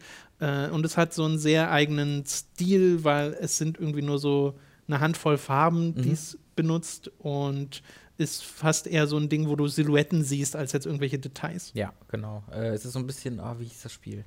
Es gab Spy irgendwas, gab es mal. Das war so, aber auch Bei sowas. irgendwas. Ja, es war relativ äh, Anfang Xbox One, PS4 Zeit. Äh, hab leider den Namen vergessen. Ich weiß noch nicht, auch was du meinst. äh, nicht ganz, äh, nicht komplett anders aus. Der war auch kein großes Ding. Äh, und also, was halt Teil der Präsentation ist, die sehr aufregend ist, ist halt der, ne, der Soundtrack, das, das Sounddesign allgemein. Ich gehe da immer zu dem Film Birdman, das ist so meine prominenteste Vergleich, der mir dazu einfällt, wo auch der Soundtrack ähm, quasi komplett darum aufgebaut ist, dass eine einzelne Person an einem Schlagzeug sitzt und scheinbar live das unterstützt, was da auf dem Bildschirm passiert und auch wenn die Emotionen äh, hochsteigen, halt mit eskalierendem Schlagzeug das unter, untermalt und so. Genau. Äh, und das ist halt hier auf in, in einer dynamischen Variante adaptiert worden, wo die Schritte des Gorillas inszeniert werden durch das Schlagzeug. Wenn du Gegner an die Wand klatscht, wird das durch Schlagzeug inszeniert. Und gleichzeitig ist aber auch so ein bisschen dann halt Musik im Hintergrund durch das Schlagzeug. Also Soundeffekte und Musik gleichzeitig äh, werden zu einem großen Ding durch das Schlagzeug. Und das ist dann natürlich aber auch dynamisch, weil es sich halt verändert, je nachdem, was du auf dem Bildschirm machst. Und trotzdem klingt es dann immer noch melodisch und rhythmisch. Und das ist, finde ich, wahnsinnig gut und da wird mit Sicherheit ziemlich viel Arbeit ähm, ja, reingeflossen ja, sein im Hintergrund, was du nie bemerken wirst, wenn es richtig ist, äh, damit das so gut äh, funktioniert. Äh, und das sorgt dann für so einen ganz eigenen Flow und Sog. Ähm, ich freue mich sehr darauf. Ähm, ich habe halt eine vier Stunden Fahrt jetzt demnächst vor mir äh, im Zug, äh, mich da, dann noch mal reinzusteigern, weil ich habe es mir jetzt auch die letzten Level aufgespart dafür. Ähm, weil es halt so in, also du startest von so einem Hotline Miami Eindruck aus, ne? Das ist so das, was man als mhm. erstes sieht, äh, wenn man, weil halt die Perspektive ähnlich ist und du auch so im Nahkampf vor allen Dingen so von Gegner zu Gegner sprintest. Aber es wird dann doch zu was recht eigenem, weil es halt ähm, weniger taktisch ist als Hotline Miami. Also Hotline Miami war ja immer dieses taktische Chaos, äh, wo es dann irgendwann eskaliert, aber du bis zu einem gewissen Punkt versuchst, so vorauszuahnen und zu reagieren. Und hier ist es halt im Grunde nur Reaktion, ohne viel Taktik dabei, ähm, weil es halt dann doch so viele Gegner sind und die auch dann neu spawnen teilweise und du halt nie einen äh, Ruhepunkt hast, sondern die ganze mhm. Zeit weiter rennst und den treibenden Soundtrack im Hintergrund hast, dass es halt sehr ähm, reaktionär ist. Du reakt kann man das sagen? Ist reaktionär das richtige Wort? Das klingt wie was anderes. Reaktiv ist ein Wort, was ich gerade neu geschaffen wissen, habe. Wir wissen, was du meinst. Ähm, es passt ja auch viel besser zu der ähm, Flucht zu dem Fluchtkonzept, ja, ja. weil du fließt ja wirklich und es ist nicht dieses wie in Hotline Miami, wo du oft der Angreifer bist. Stimmt, das ist ein sehr guter Punkt, ja. ja. Äh, passt auch sehr gut, dass du halt ein Tier bist, was halt sehr so, ne, äh, äh einfach alles weg, weit, weit, genau, weit wegrennt. Also da, da ist so Plot und äh, Gameplay fühlen da ganz gut ineinander. Äh, und es macht mir halt wirklich viel, viel Freude. Es ist dann auch es erschöpft einen halt wirklich, ne, weil es halt sehr viel ist. Also, ich meine das aber nicht im Negativen, sondern am Ende so, puh, okay, jetzt reicht es mir aber erstmal wieder für ein Stündchen. Ähm, aber es macht mir sehr viel Spaß. Es kostet dann halt auch nur 14, 15 Euro äh, auf Switch und PC. Deswegen, ich kann das, äh, kann das sehr empfehlen. Äh, hat auch äh, so ein Mix aus designten Leveln und ähm, äh, procedural, äh, prozedurale Generation, kann man, Generation, sagt man im Deutschen, ähm, wo du halt zufallsgenerierte Levels hast, die aber sich dann doch sehr ähneln, äh, wenn du sie wiederholst. Weil halt gesagt wird, ja, wir wollen hier schon das Gefühl dieses Levels vermitteln, aber das unterscheidet sich dann halt so ein bisschen. Mhm. Äh, und du hast dann aber auch in vielen Leveln so dann wieder leicht geskriptete Varianten, wo du dann an, weiß ich nicht, auch so ein Level, was irgendwie mit Elevator, was im Namen hat. Und dann hast du tatsächlich einen so einen Punkt, wo halt links und rechts von dir vier Aufzüge oben ankommen und gleichzeitig Gegner raus, rausströmen. Okay. Und das ist ein fester Teil dieses Levels. Ja. Also das machen sie so, dass es mir tatsächlich auch sehr gut gefällt, als jemand, der diese äh, Zufallsgenerierung äh, oftmals nicht so gerne mag, ähm, fällt das hier nicht so richtig auf und hat dann, wie gesagt, auch unterschiedliche Level, die sich äh, im Spielziel unterscheiden, wie du flüchtest, wohin du flüchtest und auch von der grafischen Komponente, aber auch neue spielerische Komponenten reinbringen, weil halt in dem Hochhaus im zweiten Level du halt Gegner aus dem Fenster schmeißen kannst, was auch optisch cool eingefangen wird. Ja. Aber dann kommen auch teilweise Sniper, äh, die durchs Fenster auf dich zielen, wo du dann vorflüchten musst. Also es hat mit seinen wenigen Gameplay-Mechaniken viele Ideen, äh, die es umsetzt und hat mir deswegen viel Spaß gemacht. Jetzt ist es auch gar nicht so unintuitiv. Ich habe es ja dann ja. mal kurz gespielt im Stream und kam eigentlich sehr schnell damit klar, weil es jetzt nicht so, dass du irgendwie zehn Tasten gleichzeitig drücken musst oder so, sondern hast eigentlich nur zwei. Ja. Äh, also sehr simpel in dem Sinne, aber trotzdem genug Möglichkeiten, um durch diese Level durchzukommen. Mhm. Ähm, ja, sehr schön. Das war Devolver, ne? Ape Mhm. Ja, richtig. Okay, ich möchte auch über ein Indie-Spiel äh, reden, aber im Gegensatz zu Ape Out was ganz Entschleunigtes, nämlich Baba is You heißt Baba dieses Spiel. Und das gibt es für Steam und für Switch. Ich habe es auf der Switch gespielt. Und das ist ein äh, Puzzle-Spiel, das aus einer 2D-Top-Down-Perspektive gespielt wird. Ihr müsst euch vorstellen, dass man so ein Grid hat, ohne dass das jetzt sichtbar ist. Man kann es aber sichtbar machen, wenn man möchte. Ja. Äh, also es sind einfach quadratische Felder, die nebeneinander liegen und man bewegt sich auch immer so Feld für Feld. Und es funktioniert fast wie so eine, ich weiß nicht, wie man das beschreiben sollte, vielleicht wie so eine Programmiersprache. Ja. Also ihr müsst euch vorstellen, dass ähm, äh, ein, gleich im ersten Level wird einem das auch etabliert. Es gibt so ein Feld, auf dem äh, steht ein Text äh, Baba, dann daneben steht ein Text is und dann daneben steht ein Text you. Und das bestimmt halt, Baba ist you. Das heißt, für dieses Level bist du Baba und Baba ist so ein kleines weißes Wesen. Ich weiß gar nicht, wie man das bezeichnen soll. Mhm. So ein Fellknäuel mit zwei Augen drauf. Ähm, und das heißt, du steuerst Baba. Und dann gibt es irgendwo noch einen Felsen, der rumliegt und ein anderer Textblock, wo ein äh, Feld ist Rock ist Push. So, das bestimmt, dass man diesen Fels äh, bewegen kann. Also wenn man sich daneben stellt und den schiebt, dann kann man den auch schieben. Wenn man jetzt dieses Push also diesen, diesen Text, dieses Textfeld, mit dem kann man auch interagieren und das kann man wegschieben, sodass dann nur noch steht, Rock ist und das Push ist weg. Mhm. Und dann kann man den Fels nicht mehr pushen, sondern geht über ihn rüber. Also man kann durch ihn durchgehen, weil er, er hat dann keine also durch diese Regeln, die in der Spielwelt selbst als Text dargestellt werden, wird ihm keine Eigenschaft mehr zugewiesen. Also ist er einfach quasi nicht da. So. Und äh, auf die Art und Weise funktioniert dieses Spiel, dass du auch irgendwie so eine Flagge hast an einem bestimmten Punkt und irgendwo im Level steht die Schrift Flag is Win. Das heißt, du musst in diese Flagge rein, um zu gewinnen. Aber das wird teilweise halt, ähm, spielen sie damit, dass sie zum Beispiel so Sachen sagen wie, äh, Rock has flag, also der Fels hat die Flagge. Man sieht die Flagge also noch nicht, man sieht nur einen Felsen. Mhm. Und dann gibt es sowas wie Key is open, also da ist irgendwo ein Schlüssel und den muss man dann irgendwie noch die Eigenschaft Push zuweisen, die dann wahrscheinlich irgendwo im Level rumliegt, muss also selbst noch basteln, äh, Rock is Push, damit man diesen Fels zu dem, äh, äh, äh, äh, damit man diesen Schlüssel zu dem Fels schieben kann und wenn man das ineinander schiebt, öffnet quasi der Schlüssel den Fels hm. und dann kommt die Flagge und die Flagge ist dann wieder Win, aber es können auch andere Sachen Win sein. Also es ist total Aber kannst du das dann nicht einfach umschieben? Konntest du nicht einfach immer Win zu Baba is Win schieben? Das geht auch. Also das funktioniert in manchen Levels tatsächlich sogar ziemlich gut, dass du so denkst, okay, äh, sie spielen halt damit, ne? sie etablieren durch die vorherigen Level bestimmte Regeln und dann kommst du in ein nächstes Level und denkst dir so, oh krass, wie soll ich das denn jetzt machen? Okay, ich muss dann hier das zur Flagge bringen und das. Und dabei könntest du einfach sagen, äh, nö, Baba ist Win und dann, solange Baba You ist und Baba Win, hast du automatisch das Level. Wie, wie verhindern die das denn aber in anderen Leveln, dass du das nicht immer einfach machst? Nein, du musst dir ja vorstellen, du schiebst das alles, ne? Also ja. jedes Textfeld ist auch ein Quadrat, wie so ein Fels dann mhm. oder so. Äh, und du schiebst die Sachen. Und oft hast du begrenzte Areale, wo so eine Wand um dich herum gemalt ist. Und außerhalb dieser Wand wird definiert, Wall is Stop. Okay. Und das heißt, du kannst nicht durch diese Wand durch. Okay. Und solange das außerhalb der Wand ist, und du drin bist, gibt es auch keine Möglichkeit, das zu mhm, verschieben. Okay. Das heißt, für dieses Level ist das eine festgesetzte Größe und dadurch limitieren sie ganz oft, was du machen mhm. kannst.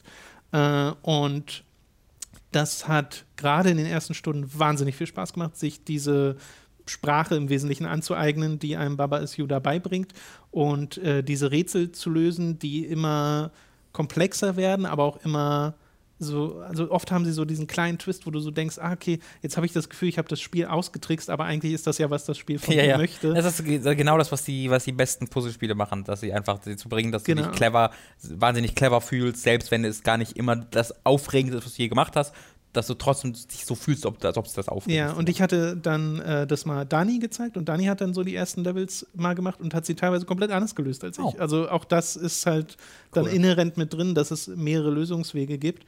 Ich habe das jetzt schon so sechs, sieben Stunden oder so Auch gespielt. so lange ist das, hätte ich gar nicht mehr gerechnet. Und ich bin noch nicht durch. Ähm, weil es sind echt viele Levels. Ja. Also das ist auf einer, so einer Weltkarte in so kleine Subwelten unterteilt und da hast du dann verschiedene Rätsel und so Bonusrätsel, die du lösen musst. Aber du musst nicht alle Rätsel einer Welt lösen, um dann auf der Weltkarte neue Gebiete freizuschalten, sondern eigentlich immer nur so ein Bruchteil. Mhm. Das Ding ist, äh, ich bin jetzt an einem Punkt in dem Spiel, wo die Rätsel so komplex werden, also wo du wirklich so einen großen Bildschirm vor dir hast, wo zehn Regeln auf einmal definiert sind und du kannst auch ziemlich viel auf einmal machen, mhm. so, wo reines Rumprobieren nicht mehr okay. wirklich Spaß macht, weil ja. du musst wirklich erstmal draufstarren und überlegen, okay, was, was wollen sie hier von mir, was mache ich hier? Und ich habe jetzt wirklich schon so drei, vier Rätsel, wo ich immer 20 Minuten davor saß und ich habe keine Ahnung. Okay. Ich habe einfach keine Ahnung. Und dann denke ich mir, okay, ich mache das nächste, nächste Mhm. Rätsel. Und das, da sitze ich dann auch wieder lange und dann komme ich aber auch auf die Lösung so und dann kommt das nächste und ich komme auch wieder auf die Lösung und dann bin ich wieder an so einem Roadblock und denke mir so, ich habe einfach keine Ahnung, wie ich dieses Rätsel lösen, Mhm. lösen soll. Und dann gehe ich weiter. Und es gibt zum Glück genug Rätsel, dass du immer Ausweichmöglichkeiten hast. Aber es sind jetzt teilweise schon so komplexe Dinge drin, wo ich so ein Level öffne und es ist so ein richtiges Okay. Holy shit. Die Frage Weil ist, es ob so das- viel ist. ob es auch dieses, äh, die- ja, die Königsdisziplin eines jedes Rätselspiels hinbekommst, dass wenn du es halt dann morgen oder heute nochmal startest, was du vorher nicht geschafft hast, ob du dann vielleicht in drei Minuten darauf kommst, weil es Mm, irgendwie also- plötzlich du das eine siehst, was du vorher nicht gesehen hast, weil du schon so in den Leveln drin warst. Ähm, ne, also ich fühle mich aber, weil in dem, was du gerade beschrieben hast, das erinnert mich halt extrem an The Witness, so wie ich The Witness gespielt habe. Wo ich ständig da, pff, was? Also Ja, dann, ja. Aber zum Glück bei anderen Sachen weitermachen können. Da war ich dann auch wieder irgendwann was. Und dann habe ich da am Ende das Erlebnis gehabt, wenn ich dann zurückgegangen bin, dass ich dann plötzlich, weil ich den Abstand hatte von dieser Art von Rätsel, äh, ähm, das dann wieder Klick gemacht hat. Ähm, weiß nicht, ob das bei dem Spiel auch möglich Ja, ist. ich musste auch teilweise an The Witness denken, gerade auch, weil es ja auch so eine eigene Sprache vermittelt. Mhm, genau. Ähm, aber zumindest ich hatte die Erfahrung noch nicht. Also ich hatte auch dieses, dass ich an einem Tag ein Rätsel hatte, wo ich so dachte, nee, keine Ahnung, und ich Mhm. mache dann andere weiter. Und am nächsten Tag bin ich dann zu diesem alten Rätsel zurück und genauso festgesteckt. Okay, So. ja. Äh, also äh, das hat jetzt, ich hatte diesen Effekt nicht, womit ich aber nicht ausschließen will, dass den jemand anders hat. Ja. Und gerade so Rätselspiele empfinden ja viele Leute dann auch komplett unabhängig voneinander sehr anders. Äh, Witness war ja zum Beispiel was, was mir persönlich nicht so viel Freude bereitet hat. Mhm. Bei Baba Is You bin ich da schon viel eher drin, aber bin eben auch an einem Punkt, wo es, wo, wo, wo ich das nicht mal eben kurz anmachen kann, weil das bringt nichts Mhm. äh, sondern ich muss dann mir schon Zeit nehmen und muss wirklich lange mir Sachen angucken und überlegen, okay, wie mache ich das hier? Und ich hatte manchmal so Situationen, wo einzelne Regeln nicht klar definiert sind, wo dann plötzlich was gibt, äh, wo du sagen kannst, Baba ist Shift.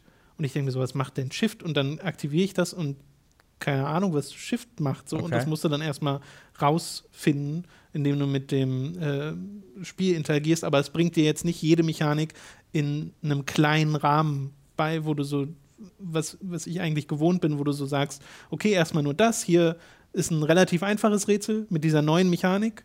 So, dann weißt du, okay, diese neue Mechanik funktioniert so und dann geht es komplexer im nächsten Rätsel weiter. Kann er durch Wände laufen danach? Shift Ja, habe ich nicht ausprobiert. schade. Weil das könnte es sein. Das ist, ich weiß gerade nicht, welches Wort es ist, aber irgendwas mit Shift ist, wenn du durch Gegenstände durch kannst, die eigentlich fest sind. Ja, das kann sein, muss ich mal ausprobieren. Oder du wirst zum Werwolf, kann auch sein. Ja, ja. Ähm, ja, also es ist so ein Ding, wo ich einerseits mega viel Freude dran habe, aber auch durchaus Frust spüre, wenn ich dieses Spiel spiele. Mhm. Äh, und es ist halt dieses Hin und Her, ne? Weil du, wenn du es dann löst, ist es natürlich super befriedigend. Ja. Äh, aber dann stehst du halt wieder beim nächsten Rätsel und bist so, holy shit, was, was mache ich hier? Ja. Aber es gibt eigentlich ge- immer genug Ausweichrätsel, dass man jetzt eigentlich nie sagt, okay, ich komme einfach nicht weiter in diesem Spiel, sondern du kannst ja einfach sagen, nee, ich gehe halt zum nächsten Ja. Rätsel und gut ist im Wesentlichen. Aber äh, dennoch eine sehr dringende Empfehlung. Das Spiel hat, glaube ich, 12,50 gekostet auf der Switch. Ich weiß nicht, ob es auf Steam genauso viel kostet, aber ich könnte es mir vorstellen. Äh, ist also gar nicht so teuer und äh, wie ihr an meiner Spielzeit seht, ist jetzt nicht so, dass man da nach drei Stunden durch ist. Ja. Äh, da steckt wirklich ein bisschen was drin und das ist was sehr Eigenes. Äh, und teilweise auch sehr Lustiges, Ja. weil man automatisch, das habe ich gemerkt, als ich mit Dani gequatscht habe, die Art und Weise, wie man über dieses Spiel redet, klingt halt mega dumm. ja, weil du keine Grammatik nutzt, ne? Genau. So, aber wenn Baba äh, äh, äh, drown ist, dann kann er nicht übers Wasser, weil das Water ist ja gerade hot und äh, das ist so auf die Art redet man dann darüber. Äh, ja. Mir ist jetzt gerade in den Sinn gekommen, dass ich voll gespannt bin, falls er was macht, ob was das nächste ist von Jonathan Blow. Das Ja, ist jetzt schon wieder weiß jetzt ich- vier Jahre her, dass wir da was von mitbekommen haben. War Witness 2015? Ich meine schon. Könnte auch 16 gewesen sein. Ich weiß es einfach gerade nicht. war im gleichen Jahr wie Hitman. Das war 16. Dann war es 16. Ja, okay. Wir machen weiter mit einem DLC zu Assassin's Creed Odyssey, nämlich Legacy of the First Blade. Das hast du gespielt. Äh, kann das denn was? Äh, das kann was. Das erschien über in drei Episoden verteilt die letzten Monate. Äh, und ich habe mir gedacht, ja, ich warte lieber, bis alle Mhm. drei Episoden da sind und ich den DLC als Ganzes erleben kann. Äh, und äh, da hat man ja auch von außen äh, ein bisschen was von mitbekommen, weil es ja diese Diskussion darum gab, um die Inszenierung von dem zweiten Teil dieses DLCs, weil dort der Hauptcharakter, der ja im Hauptspiel, wo du komplett selbst entscheiden kannst, äh, mit wem du anbandelst, ob du mit irgendjemandem anbandelst, mit welcher Sexualität du ihn oder sie spielst. Und äh, im zweiten Teil äh, wird das halt ein bisschen übergangen. Äh, nicht nur ein bisschen, sondern sehr. Äh, und du wirst in eine Beziehung äh, ge ge gezwungen, sag ich mal. Was für sehr, sehr viel Ärger gesorgt hat. So viel Ärger, dass tatsächlich in einem Patch ein paar Wochen später äh, das verändert wurde. Äh, die Inszenierung verändert wurde, Cutscenes verändert wurden, mhm. Äh, Dialoge, glaube ich, nicht verändert wurden, sondern teilweise rausgeschnitten wurden und du halt mehr Entscheidungsgewalt bekommen hast, was allerdings zu einem etwas konfusen Spielerlebnis geführt hat. da komme ich gleich mit einer kleinen Spoilerwarnung davor nochmal äh, nochmal noch mal zu. Ähm, ich glaube, das wissen die meisten Leute, weil es halt offen auch beredet wurde, aber will ich, wie gesagt, vorher nochmal kurz anspoilen zumindest. Äh, ansonsten ist der DLC, der spielt äh, äh über, ich würde sagen, also etwas mehr als ein Jahr verteilt äh, äh, hinweg, also ein relativ großer Zeitraum. du spielst wieder deinen Hauptcharakter weiter nach den Ereignissen ähm, aus dem Hauptspiel. Ähm, triffst du auf einen Charakter namens Darius, der tatsächlich die äh, versteckte Klinge nutzt. Ähm, und was mhm. halt wie der Name schon sagt, Legacy of the First Blades, so der einer der ersten oder vielleicht sogar der erste Anwender der versteckten Klinge sein soll. Ähm, und äh, auf, auf ihn triffst du, also ist es quasi ein Proto-Assassine, äh, während ja die, äh, die Gruppierungen, die du in Origins und Odyssey triffst, Proto-Templar sind. Ähm, und äh, verbündest dich dann halt mit ihm, um gegen eine Proto-Templar-Gruppierung hier zu kämpfen. Ähm, und was ganz interessant ist, die Templar-Bewegung in äh, Assassin's Creed Origins war ja ähm, Order of the Ancients, äh, während die Gegnergruppe in Assassin's Creed Odyssey der Cult of Cosmos war. Was halt beides in seiner Art die Templar-Ideologie vertreten hat. Ähm, und es liegen ja mehrere hundert Jahre dazwischen, deswegen war das halt ein Unterschied und auch Orte. Aber tatsächlich ist jetzt im DLC zu Odyssey kommt der, ähm, der Order of the Ancients wieder zum Tragen, also der aus aus Origins mhm. und interagiert dann auch mit dem Cult of Cosmos. Also da werden dann diese beiden Dinger zusammengeführt, was ich sehr gerne äh, mochte, weil halt äh, die haben auch einen Konflikt miteinander und da wird halt das nochmal ein bisschen aufgedröselt. Äh, und dann hast du halt nur diesen Proto-Assassin, wo es ein bisschen aufgedröselt wird. Äh, aber es ist vor allen Dingen eine sehr persönliche Geschichte, äh, weil du äh, halt über dieses Jahr verteilt, wie gesagt, äh, anbandelt mit einem Charakter und da passieren dann ein paar, ein paar Sachen. Deswegen erzählerisch mache ich das tatsächlich bis auf äh, ein paar Abers, auf die ich gleich in der kurzen Spoiler-Sektion nochmal komme, sehr gerne. Äh, spielerisch ist es halt same, äh, same but different. So, du hast halt eine Weiterführung von dem, was du vorher auch hattest, wie es auch im Hauptspiel war und hast dann die bekannten Mechaniken, aber du hast halt ein paar neue Skills, äh, die, du, die, du, die du bekommst und die tatsächlich das Kämpfen auch ähm, relativ stark verändert haben in mhm. meinem Erlebnis. Ähm, du hast halt eine, eine Ability, was dir was Schaden den Gegnern macht, aber auch deine Adrenalinleiste auffüllt. Und Adrenalin ist ja das, was du nutzt, um Fähigkeiten auszulösen und sie füllt es auf, anstatt zu leeren. Das heißt, du hast, ich habe plötzlich sehr viel mehr für Möglichkeiten, sehr viel mehr Fähigkeiten zu benutzen. Ist halt auch ein bisschen imbar, aber bei so einem DLC, äh, in der, der, der Post-Game spielt, ja, finde genau. ich das auch okay. Es gibt viele coole Waffen. Äh, du hast tatsächlich das äh, Sword of the Kings, was so die große epische Waffe von dem Ding ist, was das Schwert aus Prince of Persia, ähm, äh, The Two Thrones ist ist, was äh, der Prinz da nutzt. Ähm, äh, das ist ja, Raiden. ja, das ist halt, ne, es ist halt von einem Charakter, der aus Persien kommt. Ach also so. äh, die, die, ne, Persien spielt eine große Rolle, auch Xerxes und so. Äh, und dann kriegst du tatsächlich äh, das, ein, ein, Schwert aus Prince of Persia The Two Thrones, was auch in der Beschreibung so eine kleine Anekdote dazu hat, wo ich so ein bisschen weinen musste, einfach weil es ja, es gibt ja schon eine Quest namens Prince of Persia in dem Spiel. ähm, aber trotzdem, also finde ich trotzdem ganz cool, äh, diese, diese Anekdote dazu. Und äh, diverse. Morgen bei der Google-Konferenz, Robin. Oh. äh, diese, diese Waffen haben oftmals so spezielle äh, Attribute, die ein bisschen das Gameplay noch modifizieren, was ich ähm, was ich ganz cool finde, äh, was ich, äh, wo ich nicht von überzeugt bin, ist von dieser Aufdröselung in drei Parts, weil es ist dann tatsächlich ja auch, so. also du merkst halt diesen Cut, weil es quasi äh, dreimal äh, ein Intro und ein Outro gibt und äh, einen Zeitsprung, den du dann aber natürlich nicht merkst. Also du hast halt drei unterschiedliche, du, du bist nur in alten Gebieten unterwegs, in diesem DLC, äh, aber es sind halt drei unterschiedliche Gebiete in dieser Spielwelt ähm, und es ist dann halt so, dass dann, ich weiß nicht, den zweiten Part abschließe und dann sagt, ja, yeah, hier, okay, bla bla und dann mache ich direkt den dritten Part weiter. Aber im Spiel sind es irgendwie erscheinbar Wochen oder Monate vergangen. Mhm. Ähm, aber das wird halt keiner, in keiner Weise nicht durch eine Einbindung oder sowas wirklich etabliert, sondern plötzlich reagieren die Menschen einfach so, ob sie sich länger nicht gesehen haben und irgendwie die Beziehung ist anders. Und wenn du halt eine zwei Monate Pause hast oder drei Monate im Spiel, ja, fühlt sich das natürlich fühlt sich an. das ja. natürlich an. Aber so, wenn du es direkt aneinander spielst, so, hä, was? Ist ein bisschen komisch. ähm, ja, und äh, um meine Kritik so wirklich nochmal äh, ein bisschen spezifischer zu werden, muss ich halt jetzt mal kurz ein bisschen spoilen. Mhm. Deswegen eine, eine Spoilerwarnung äh, für vor allem die zweite und die dritte Episode. Ähm, das macht ja ziemlich wichtige Sachen tatsächlich für, dieses, für, für diese Charaktere, weil sie halt tatsächlich ein Kind bekommt. Mit dem Sohn von Darius, also Legacy of the First Blade, dieser, dieser erst assassiniert. Ein Sohn, mit dem er quasi durch die Lande zieht, immer auf der Suche und gleichzeitig auf der Flucht nach und vor dem Orden, weil die auch eine persönliche Beziehung zu dem haben. Und Cassandra äh, bekommt halt äh, am Ende der zweiten Episode ähm, ein Kind, oder am Anfang der dritten Episode, ein Kind mit dem Sohn. Ähm, Buttonsatz. ja, das Problem ist, das wirkt sehr extrem gekünstelt. Also dieser Sohn ist halt, wie gesagt, nicht der Hauptcharakter. So, das ist halt der Sohn von dem Hauptcharakter dieses DLCs. Und der ist halt immer so ein bisschen, er hat sehr wenig er, er, reagiert viel. Ne? Er, er, macht sehr viel mit, was andere sagen, aber macht selbst recht wenig und hat auch jetzt nicht so wahnsinnig viel Charakter. Äh, und ich merkte dann sehr schnell, wie dann meine Cassandra ab und zu so lange Blicke austauscht mit ihm. Und denke so, was, warum das denn? Weil so wie ich Cassandra gespielt habe, halt auch so als Badass, als Sprüche äh, schwingender Badass, passt es gar nicht zu ihr, dass sie irgendwas mit diesem Charakter anfangen konnte. Weil dieser Charakter halt auch immer so ein bisschen so leicht, leicht ängstlich ist, mhm. aber sich selbst finden will äh, so ein bisschen melodramatisch und das passt so gar nicht zu der Cassandra, die ich gespielt habe. Äh, und äh, also ich habe tatsächlich so mit allem und mit allem geschlafen, so egal welchem Geschlecht es angehörte. Aber deswegen war das jetzt nicht für mich das Problem. Aber als Charakter wirkte dieser äh, Figur einfach nicht passend zu meiner Cassandra. Ähm, und da kommt dazu noch, äh, was ich halt gerade angedeutet habe, viele Leute haben Cassandra natürlich auch als, als lesbisch gespielt, ne? Oder, oder halt vielleicht auch als asexuell. Äh, dass sie halt äh, gesagt haben, das ist die Cassandra, die ich spiele. Und wenn du diese Cassandra halt mit dieser Sexualität das ganze Zeit aufbaust, 80 Stunden lang, und dir dann plötzlich gesagt wird, so, jetzt verliebt sie sich in diesen Typen, das wirkt, tot, also zusätzlich dazu, dass die, dass die Romanze sowieso schon künstlich wirkt, ist das so ein echter Schlag in die Fresse. Das kann ich dann auch sehr gut verstehen, ähm, weil das einem das gar nicht, gar nicht gefällt.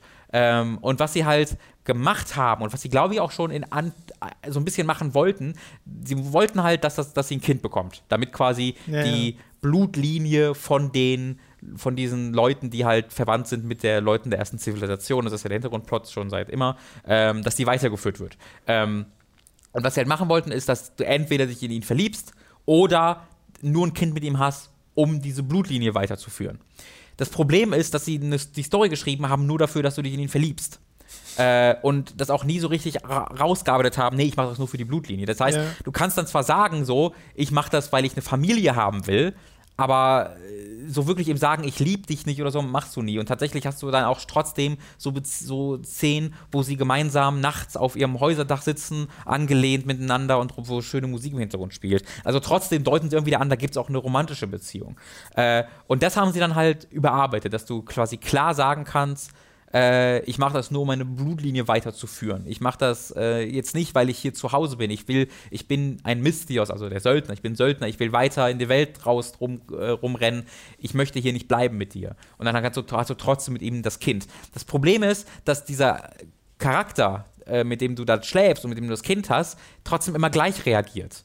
Also es wird nie so richtig angesprochen, dass er, weil er liebt dich. Das wird sehr klar gemacht, dass er in dich verliebt ist und dich liebt und mit dir eine Familie haben will. Und du kannst mir mal so sagen, nee, fick dich, ich gehe jetzt weg, aber er reagiert nie wirklich, da entsteht nie ein Konflikt durch. Sondern egal, ob du jetzt mit ihm als Ehefrau lebst oder als, äh, ja, als äh, Empfänger seiner Samenspende und dann weiterrennst, er reagiert irgendwie gleich. Und das wirkt halt total konfus und all over the place und einfach nicht richtig.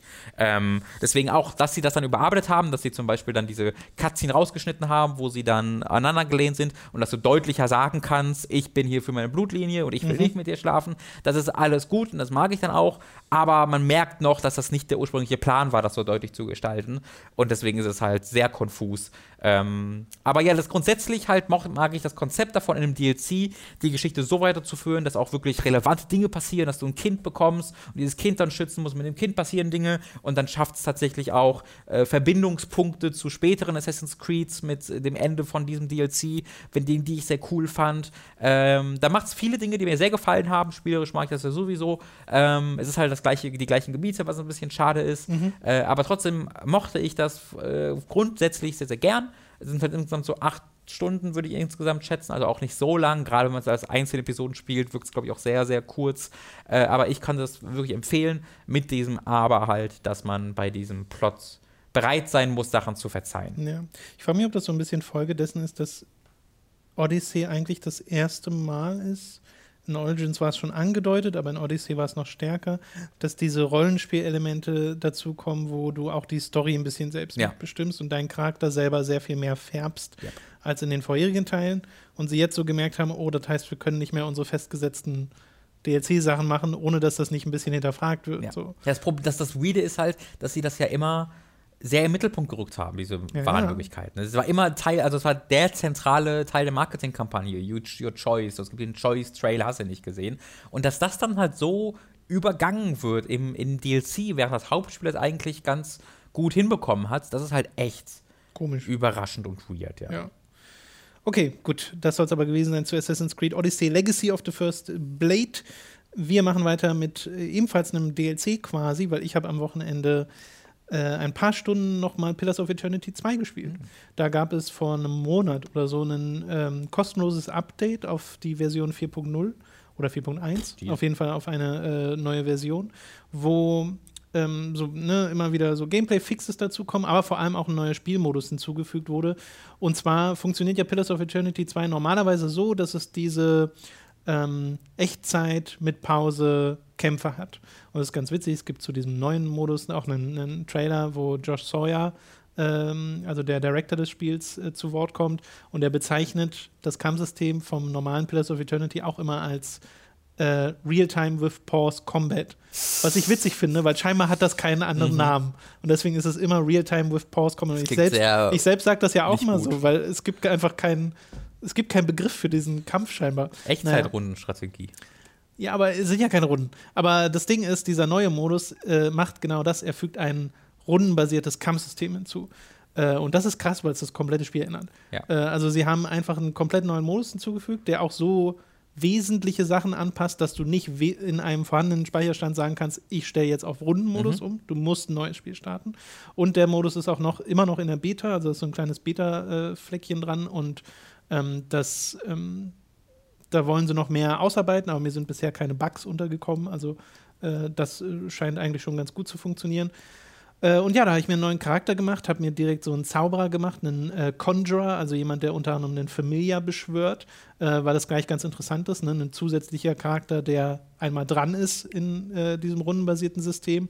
Und wenn du jetzt in den Kampf gehst, verändert sich das Interface ein bisschen. Du hast rechts oben so eine Leiste an äh, den Kampfteilnehmern und in welcher Reihenfolge sie dran sind, äh, äh, sortiert nach Initiative, was ein neuer Wert ist, den es jetzt gibt. Und sehr verwirrend, in Pokémon gibt es ja auch einen Initiativewert. Je höher der ist, desto besser, weil je schneller ist quasi das Pokémon. Mhm. In Pillars of Eternity, je niedriger der Wert ist, desto besser, weil je schneller ist der jeweilige aber Initiative ist auch als Wort auch was Positives. Ja, ich finde es auch logischer, wenn es höher ist, aber in der, dem Spiel der, ist es andersrum. Der, er zeigt viel Initiative. Ist so was Gutes. ich weiß nicht, vielleicht ist es im Englischen anders. Ha. aber ja. Da, never da, showed initiative, I love it. da, da, da muss man sich dran äh, gewöhnen. Äh, macht man auch recht schnell. Und generell haben sie so ein paar Stats äh, geändert, um sie dem Rundenmodus anzupassen, aber Initiative ist so äh, das Hauptding, was jetzt neu dazugekommen ist. Äh, und dann siehst du halt, wer als nächstes dran ist, kannst basierend darauf taktieren. Und ich habe halt gemerkt, wie es automatisch taktischer wird. Es wird auch langsamer, ne? mhm. ne? also logisch, weil in Echtzeit läuft alles in Echtzeit ab, es sei denn, du machst Pause, um langsam die Befehle zu geben. Ist das Spiel das endlich ist, nicht mehr so schnell vorbei. Ist doch gut. Das, da ist es quasi, also im Echtzeitsystem bestimmst du die Geschwindigkeit ein bisschen mehr selbst. Okay. Äh, und im Rundensystem ist es halt dieses festgesetzte. ja. äh, aber dadurch, dadurch, wird auch der Stresslevel ein bisschen runtergefahren, weil es jetzt sehr viel übersichtlicher wirkt, Mhm. habe ich das Gefühl. Und mir macht's zumindest jetzt auf Anhieb, basierend auf den drei Stunden oder so, die ich jetzt gespielt habe am Wochenende, äh, auch mehr Spaß als das andere Mhm. Kampfsystem, weil dieses Echtzeit mit Runde, äh, mit Pause äh, finde ich schon okay und äh, kann ich auch meine Freude mit haben, aber es äh, ist halt eher, es neigt eher mal dazu, ins Chaos zu driften, gerade wenn du viele Charaktere in deiner Party hast und gegen viele Gegner kämpfst und dann noch Zauber wirkst und alles Ja. explodiert und so. Äh, und das kann natürlich in einem Rundensystem auch basieren, aber ich sehe immer rechts oben, okay, der ist als nächstes dran. Ich weiß, was ich als nächstes machen will. Wenn ich einen Zauber wirke, dann wird der zum Beispiel nicht sofort gewirkt, also zumindest die meisten, sondern ich sehe auch oben rechts in der Leiste, wann der Zauber zwischen welcher Runde Mhm. der durchkommt wirklich und kann das dann timen und kann zum Beispiel sagen, okay, ich fange jetzt an, diesen Buff hier zu casten, der einen AOE-Buff um mich herum ist und der andere Charakter steht aber noch gar nicht neben mir und ich sehe aber, der ist vor, der ist dran, bevor der Buff gecastet wird und schieb ihn dann vorher in die Reichweite Mhm. und kann so ein bisschen taktieren. Oder ich habe momentan so eine mit dabei, das ist eine Mönch-Charakterklasse. Die kann Leute so stark schlagen, dass sie zwei, drei Meter nach hinten gepfeffert werden und damit zum Beispiel in den AOE-Zauber, den gerade einer meiner Zauber äh, wirkt. Äh, und ja, das macht richtig Spaß und ich habe auch nochmal gemerkt, wie toll ich eigentlich Pillars of Eternity 2 finde. Das ist im letzten Jahr so ein bisschen untergegangen. Ja, Ähm, Generell leider. habe es leider selbst auch nicht, eigentlich nicht genug gewertschätzt in äh, meinem, meinem Spiel des Jahres Video, weil es da eigentlich sogar hingehört. Ähm, ist ein richtig, richtig tolles Spiel. Schade, dass sich das so, dass das so einen kleinen Splash gemacht hat. Äh, also das verdient deutlich mehr Aufmerksamkeit, falls ihr eine gute Story wollt und dieses Piratenszenario mögt oder generell dieses Seefahrtsszenario, aber Piraten spielen da eben auch eine Rolle. Äh, das ist super. Das ist wirklich ein richtig tolles Rollenspiel. Äh, und jetzt gibt es einen rundenbasierten Modus. Also, falls ihr lieber so spielen wollt wie Divinity, könnt ihr das hier auch. Das ist halt ganz, ganz clever, weil so können sie sich ein bisschen mehr von Risen 2 noch abgrenzen. ähm, Ja, ja. Der Grund, warum was es vorher immer sofort äh, Ja, ja, die Assoziation war. gab halt schon Risen 2. Was will man damit für das Risen 2 Dark Waters. Äh, So sollte Pillars of Eternity auch erst heißen, Dark Waters. Dann haben sie gemerkt, nee. das heißt auch voll den coolen Deadfire. Namen. Deadfire ist so ein cooler Name. Wir haben noch ein Spiel auf der Liste, Robin, nämlich The Division 2, ähm, das du gespielt hast am Wochenende. Hast du es denn viel spielen können? Ich oder? würde sagen, so fünf Stunden habe ich es gespielt. Okay, also ein erster Eindruck im Wesentlichen. Äh, wie findest du es denn? Vielleicht fünf, sechs. Division Ähm, 1 war ja so ein Spiel, was wir beide, glaube ich, ganz gern mochten, Ja. Äh, ohne dass wir es jetzt mega viel gespielt Ich haben. mochte es halt sehr aus dieser Atmosphäre-Sicht und äh, inszenatorischen Sicht, das fand ich halt super cool. Ähm, ich habe es schon dann doch über die, also auch über Jahre durchaus, immer mal wieder angeworfen und dann auch irgendwann mal die Kampagne durchgespielt. Also ich habe schon eine ganze Weile gespielt ähm, und fand's, ich würde auch sagen, ich fand es sehr gut. Ähm, ohne es jetzt überragend zu finden. Und also Division 2 ist, ich glaube, es, es könnte potenziell überragend sein.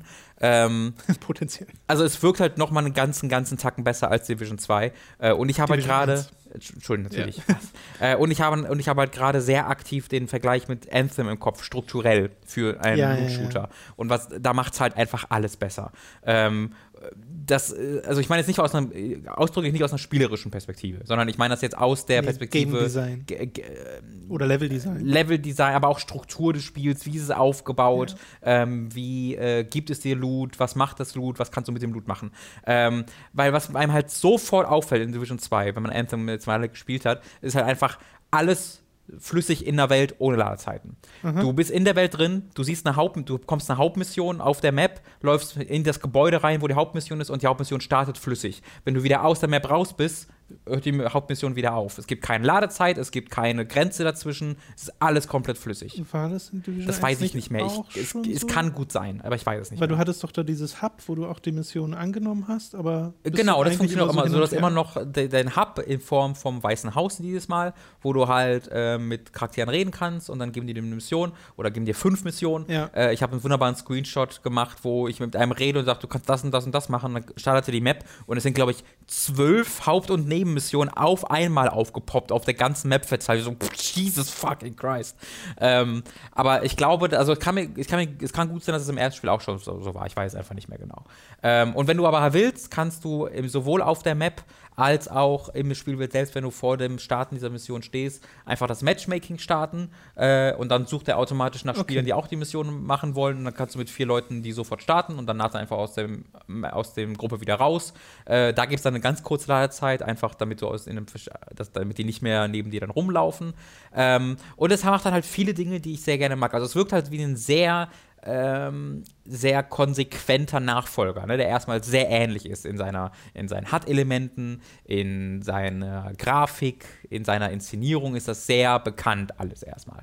Ähm, aber es baut halt äh, spielerisch ganz clever äh, auf dem ersten Teil auf. Ähm, du hast zum Beispiel Settlements, die du findest. Ähm, du, du, du findest in, innerhalb der Spielwelt ähm, nicht nur noch so Safe Houses, wo du halt ne, sicher deine, dein, dein, dein Respawn-Punkt hast, sondern äh, du hast ein bisschen mehr. Du äh, hast äh, auch noch deine Safe Houses, aber du hast halt auch diese sogenannten Sied die Siedlungen, wo ähm, das so kleine Forward Bases sind, äh, wo du halt Leute hast, die dort wohnen, wo du auch Missionen annehmen kannst und so, wo sich so kleine Storylines dann bündeln. Was sind das?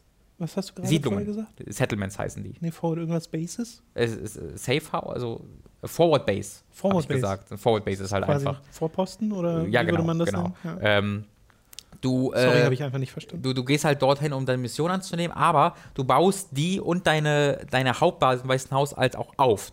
Dadurch, dass du Nebenmissionen machst und Hauptmissionen, ähm, das war im, in Division 1 auch schon so, aber nicht mehr in so einem ganz ausgearbeiteten Feed-Variante, äh, äh, schaltest du halt neue Sachen frei für mhm. deine Settlements und für deine Haupt, äh, Hauptbasis. Äh, das, ich habe jetzt zum Beispiel äh, eine Spielecke durch eine Nebenmission. Ich war in so einem Elektrobereich und dann habe ich eine, tatsächlich haben die eine Spielecke für die Kinder aufgebaut oder halt auch wichtigere Sachen wie einen Garten haben sie dann hochgezüchtet oder eine Wasser, Wasserfilter Wasserfilteranlage. Ja, was halt so, so dumm ist, die haben halt dann diese Spielecke, wo sie dann Fernseher und Konsole haben und das, sie sind dann Screenshots von For Honor und ich dachte mir so, ja, dieses Online-Kampfspiel, ja, da haben die Kids bestimmt richtig Spaß mit hier.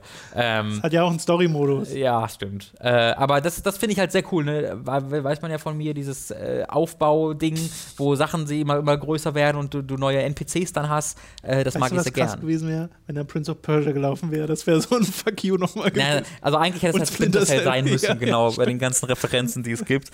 äh, und wenn du halt dann deine Siedlung aufbaust, kommen neue Leute in die Siedlung rein mit denen du dann wiederum reden kannst, die dann äh, teilweise auch in deine Hauptbasis äh, zurückgehen, wenn du mit denen redest und dort neue äh, Features freischalten, ein Crafting Table oder sonst irgendwas, sodass du da dann wieder einen spielerischen ähm, Vorteil von, von bekommst. Und allgemein ist diese, diese Welt dadurch, dass alles da drin passiert und du keine Abgrenzung hast, keine Ladezeiten hast groß, ähm, wirkt diese Spielwelt sehr lebendig. Ähm, du hast wahnsinnig viele NPCs, die rumrennen, was ein großer Unter also was ein Unterschied ist zum, äh, zum ersten Teil. Du hast halt immer wieder, findest du einfach dir befreundete Gruppen, wo du dann über denen drin stehen hast, äh, Patrolling oder Searching for Food so. oder sonst irgendwas, wo mhm. du dann mit denen mitgehen kannst, wenn du willst und denen helfen kannst, wo du dann Items für bekommst, wenn du denen, denen dann hilfst. Und du siehst auch bei Gegnern teilweise, was die gerade machen, ob die gerade halt patrollen oder äh, ob die gerade eine Exekution starten von irgendeinem Unschuldigen, dann kannst du den retten, dann wird teilweise ein Public Event draus ähm, und dann bekommst du da wieder auch wieder Loot für.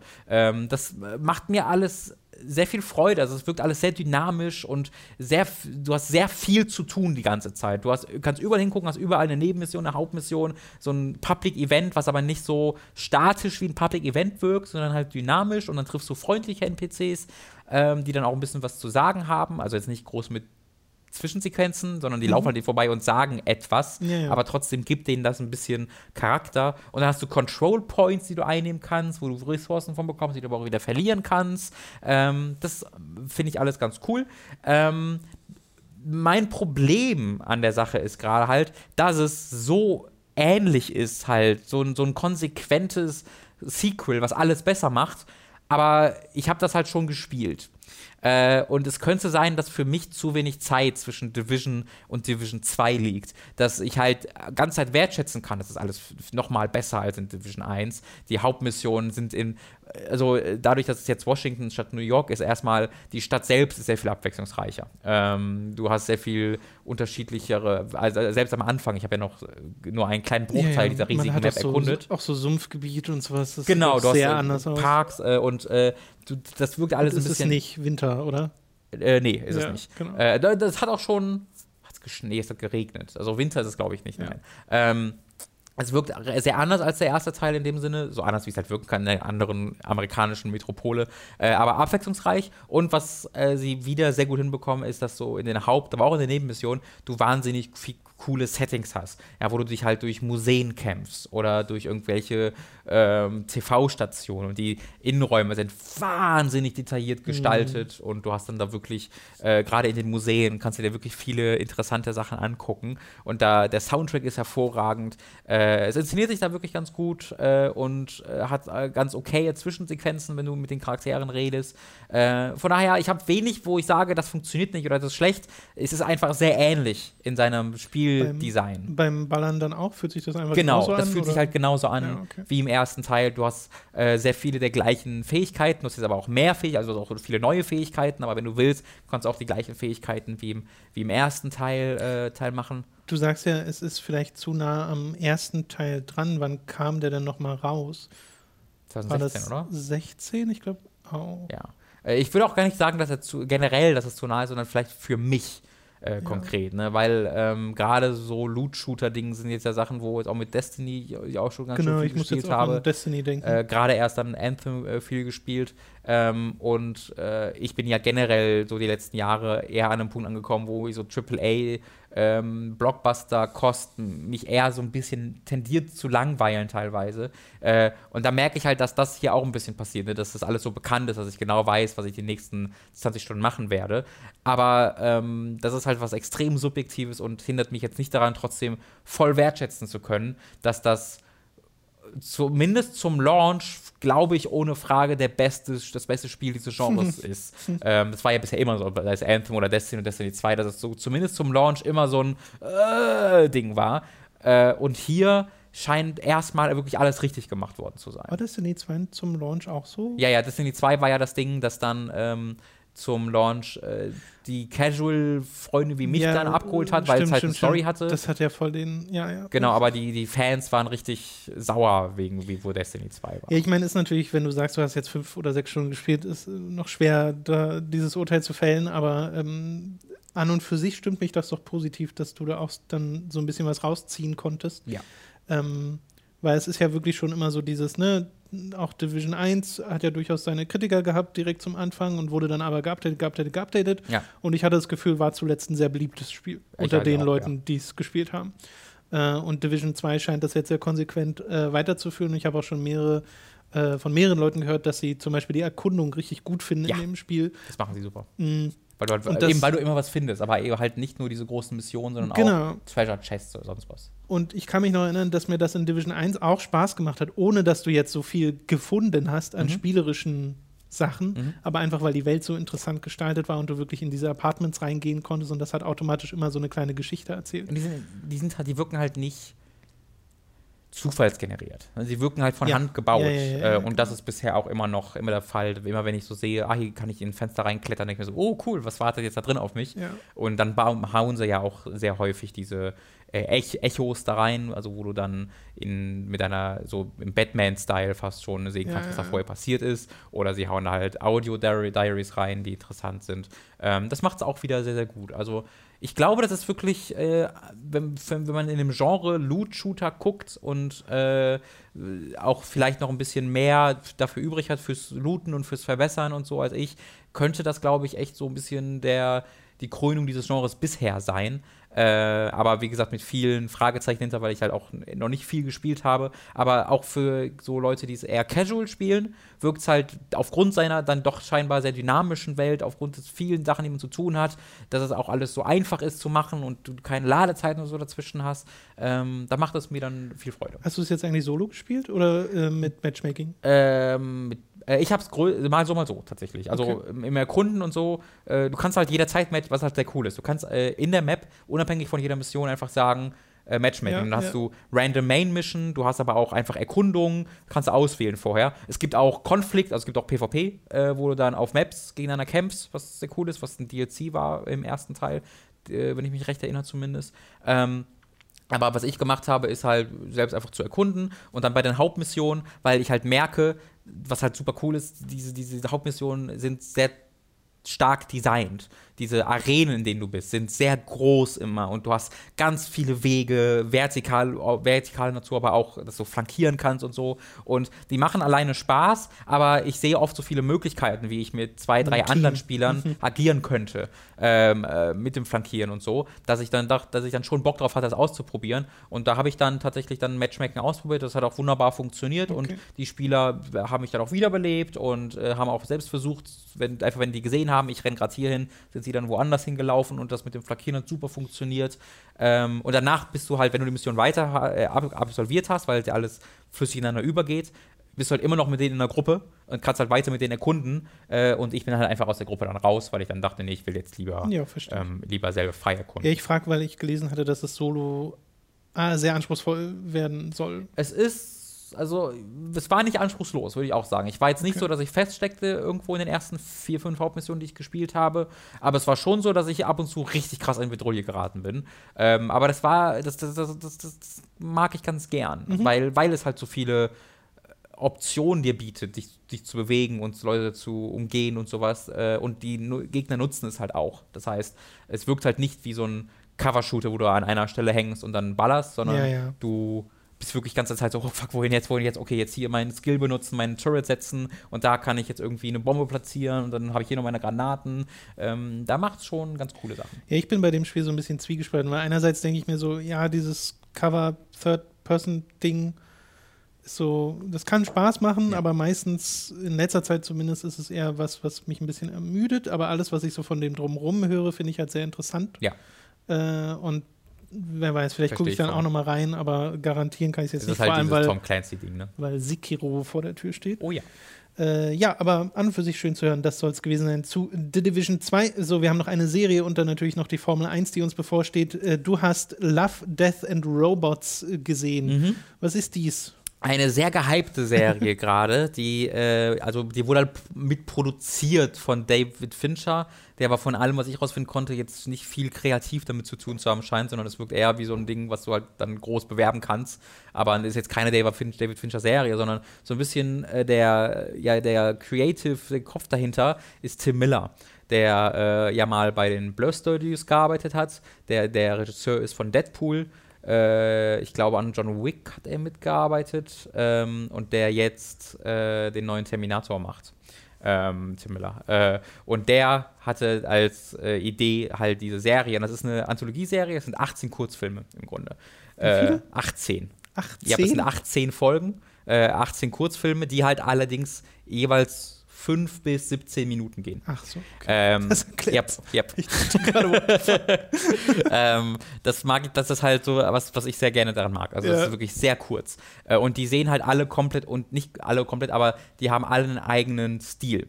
Ähm, das heißt, du hast, ist, soweit ich das sehen konnte, bin mir nicht ganz sicher, aber ich glaube, es ist alles 3D-Grafik, 3D-Animation, aber teilweise sieht es einfach wie 2D mhm. gezeichnet aus. Aber es ist alles animiert? Es ist alles animiert, ja. Mhm. Du hast, ja, du hast eine Live-Section-Sektion dazwischen mal, so. äh, aber das ist halt so ein, äh, das ist auch im Plot begründet, dieses Dings. Ansonsten ist eigentlich alles animiert. Und du hast halt, das ist so mit Abstand das Faszinierendste an äh, Love Death Robots, ist, dass äh, es alles unterschiedlich aussieht äh, und immer wieder sehr fasziniert. Also du hast einen Kurzfilm, der ähm, tatsächlich so sehr an Into the Spider-Verse erinnert, aber mit einem ganz eigenen Einschlag trotzdem, weil du hast einerseits so diese Effekte und auch so ein bisschen das Comichafte von Spider-Verse, aber andererseits hast du, das sieht es fast schon aus wie Rotoskopie ab und zu, dass es einfach so aussieht, als ob es Live-Action ist mit einem Filter drüber. Aber dann sieht es aber auch wieder sehr wie Spider-Verse aus, wieder sehr eigen. Also das ist äh, großartig, sensationell. Und gucke ich nach, war ein Art, Art Mensch von Spider-Verse, der das directed hat. Ein Art Mensch. Äh, ja, ein, ich, der war im Art Department äh, von, von Spider-Verse. Äh, und das habe ich ab und zu mal gehabt, dass ich dachte, okay, das sieht voll aus wie eine Blur-Zwischensequenz. Ah, kommt vom Blur. Ähm, äh, das ist allgemein so ein Ding. Ich bin ein bisschen hin und her gerissen bei der Serie. Äh, weil das mein größtes Problem damit ist, dass es so scheint, also es ist, äh, dass es extrem vulgär wirkt, diese Serie. Sie wirkt sehr pubertär. Ähm, du hast ganz, ganz, ganz viele dieser Kurzfilme, wo also in, in, jedem dieser Kurzfilme kommen irgendwo Titten oder ein Penis oder Hoden oder du siehst irgendwelche Leute miteinander, miteinander schlafen und immer auf, nicht immer, aber ganz oft auf recht vulgäre Art und Weise. So, äh, Titten, äh, so nach dem Motto. Ja, du weißt genau, was ich meine, wenn ich das sage, oder? Weil du lachst, aber ich glaube, du weißt, was ich meine. Ähm, und das wirkt manchmal ist das passend, weil halt dieser Kurzfilm auch so inszeniert ist, ja. aber manchmal auch nicht. Du hast eine, einen Kurzfilm, äh, wo äh, wo eine Gruppe von Arch wo ein Archäologe mit zwei mit einer kleinen Gruppe von Söldnern äh, halt nach äh, Dracula sucht. Und du hast hier eine sehr, sehr coole, sehr interessante Interpretation von Dracula und von Vampiren allgemein, die ich sehr mochte, sehr einzigartig ist. Äh, und das allgemein, das, dieses, das ist so ein bisschen auch dann lustig noch in seiner Brutalität, weil es extrem, diese ganze Serie ist extrem überbrutal, auch in dem Sinne ein bisschen vulgär immer wieder. Äh, das passt so ganz gut, aber dann kommen halt auch Katzen vor und Katzen haben einen haben einen Grund im Plot auch, warum die hier vorkommen. Aber dann in einem Shot siehst du einfach, wie diese Katzen Sex haben kurz. So, es gibt einfach so einen Shot, wo Leute miteinander reden und dann sitzen die oben an so einer, irgendwie auf dem Dach, irgendwo auf dem Dach, äh, so, auf so Brettern und haben halt Sex die, die Katzen. Mhm. Und das ist halt, hat halt keine Relevanz und einfach so, ha, guck mal, die Katzen, die ficken. Äh. Und ich weiß nicht, was das soll. Das ist halt dann nicht lustig, sondern eher so, weil du es immer wieder hast, so nach diesem Sinne, dass du dann irgendwo so, so, guck mal, wir sind erwachsen. Ja, diese Serie scheint danach zu schreien, dir zu sagen, wie erwachsen sie ist. Und tatsächlich ist es auch ein zentraler Teil des Marketings gewesen. So, die, N die Not Safe for Work Netflix-Serie, die Serie für Nerds, ja. Das, das war so äh, von Tim Miller, so, er, es ist eine Liebeserklärung an alle, alle Nerds. Das Problem ist, es wirkt eine Liebeserklärung wie an, an das, was man in den 90er Jahren dachte, was Nerds sind. So, diese Leute, die halt so sitzen, so, ah, yeah, oh, cool, wow, yeah, radical, so nach dem Motto. Ähm, und das, ich, ich finde das ja okay, ich bin ja nicht prüde. Äh, ich finde das ja, wenn es zu der Geschichte passt und auch wenn es einfach, äh, sowas wie Sin City ist ja auch voll so ein, so ein Ding, wo es dann immer wieder extrem drauf die Kacke haut, einfach weil es auf die Kacke hauen kann. Aber es passt ja, es ist ja eine Welt, die du eher abnimmst und es passt zu der Welt, wie ich finde. Und das finde ich dann cool. Nur hier ist es immer wieder so, dass ich finde, sie coole Ideen haben, aber dass dann hinter diesem möchte gerne diesem pubertären, hinter diesem vulgären, hypermaskulinen Ding sich versteckt. Äh, und das finde ich dann sehr schade, weil so du sehr unterschiedliche Geschichten und sehr unterschiedliche Inszenierungen hier hast, die dann so ein bisschen zurückgehalten werden, dadurch, dass es immer dann noch, yeah, cool sein muss. Äh, was ich schade finde. Okay. Ja, ich kenne das gar nicht, deswegen kann ich da nicht groß mitreden. Mhm. Ähm, musste jetzt aber so ein bisschen an so die erste Staffel Game of Thrones denken, wo ja auch sehr viel Sex drin ist, sehr mhm. viel mehr als später. Ja.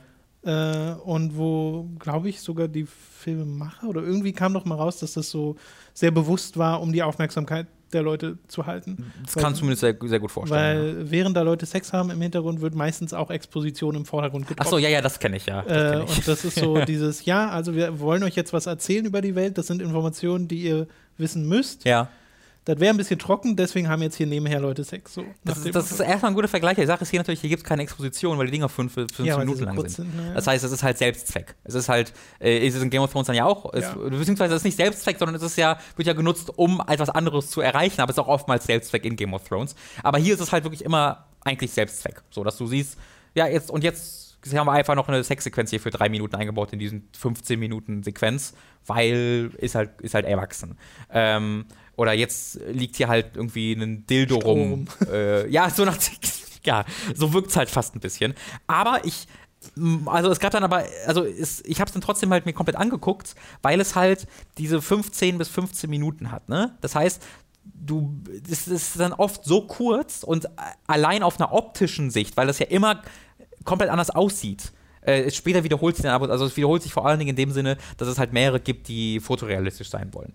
Äh, und äh, eine, ein, ein Kurzfilm, Beyond the Aquila Rift heißt der, äh, da machen sie es wirklich, da gibt es immer wieder Szenen, wo ich dachte, ist gerade Live-Action? Ah, nee, ist, äh, wo mhm. das, was äh, äh, damals Final Fantasy machen wollte, Spirits Within, Spirits Within, das erreichen sie hier tatsächlich gelegentlich. Und es hat auch immer noch mal wieder, also es ist noch nicht ganz da, weil es immer wieder Uncanny Valley ist, ja, ja. aber trotzdem gibt es da immer wieder Szenen, wo ich mir dachte, holy fucking shit, das sieht einfach aus wie fucking echt. Äh, da gibt es aber auch ein paar andere Fotorealist, die Fotorealismus erreichen wollen, die dann halt wirklich nicht so, die, die dann mehr in der Uncanny Valley drin sind ja, und die dann halt, du hast halt mehrere Kurzfilme hier, die halt wirklich dieses Zwischensequenz-Charakter haben. Äh, auch weil halt sehr viele Studios hier verantwortlich sind, die halt normalerweise Zwischensequenzen oder Trailer machen. Äh, da habe ich ein bisschen geguckt, das sind halt sehr viele CG-Studios, die normalerweise für, äh, für Videospielunternehmen halt kurze Werbe-CG-Sachen machen. Und das hängt dem so ein bisschen nach. Also, dass es halt oft dieses Ding hast, das sieht cool aus, das ist eine coole Idee, aber mehr dann auch nicht. Also, da gibt es keine zweite Ebene.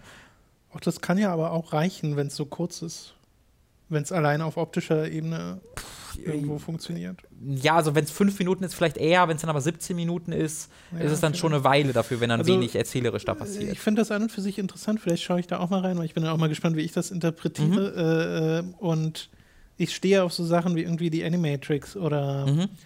äh, auch, Halo ja. Legends. Legends, ja. genau, was ja auch so verschiedene Studios sind, denen ja. allen gesagt wird, mach mal eine Halo-Geschichte. Und genau. dann sind sehr unterschiedliche Sachen dabei rausgekommen, die auch qualitativ sehr unterschiedlich sind. Ja. Aber trotzdem super interessant. Also als Gesamtpaket sind diese Dinger und dann super interessant. interessant. Also interessant ist dieses Ding ja. auf jeden Fall. Äh, ich habe halt mir gerade mal auf, so aufgeschrieben, ich würde halt gerne mal äh, die Sachen, also weil es ja komplett unabhängig voneinander ist, 18 Sachen, falls ihr mal reingucken wollt. Ich hätte mal so eine kleine Liste an Sachen, die ich empfehlen würde davon äh, äh nur, nur, nur, den Titeln. Äh, was, was mir so richtig gut gefallen hat, war äh, Three Robots, Sucker of Souls, Beyond the Aquila Rift, Zima Blue und Ice Age. Das sind halt fünf. Mhm. So. Und dann hatte ich aber auch noch so sechs, sieben, die mir so nicht gefallen haben. Und der Rest, der war dann so, hm.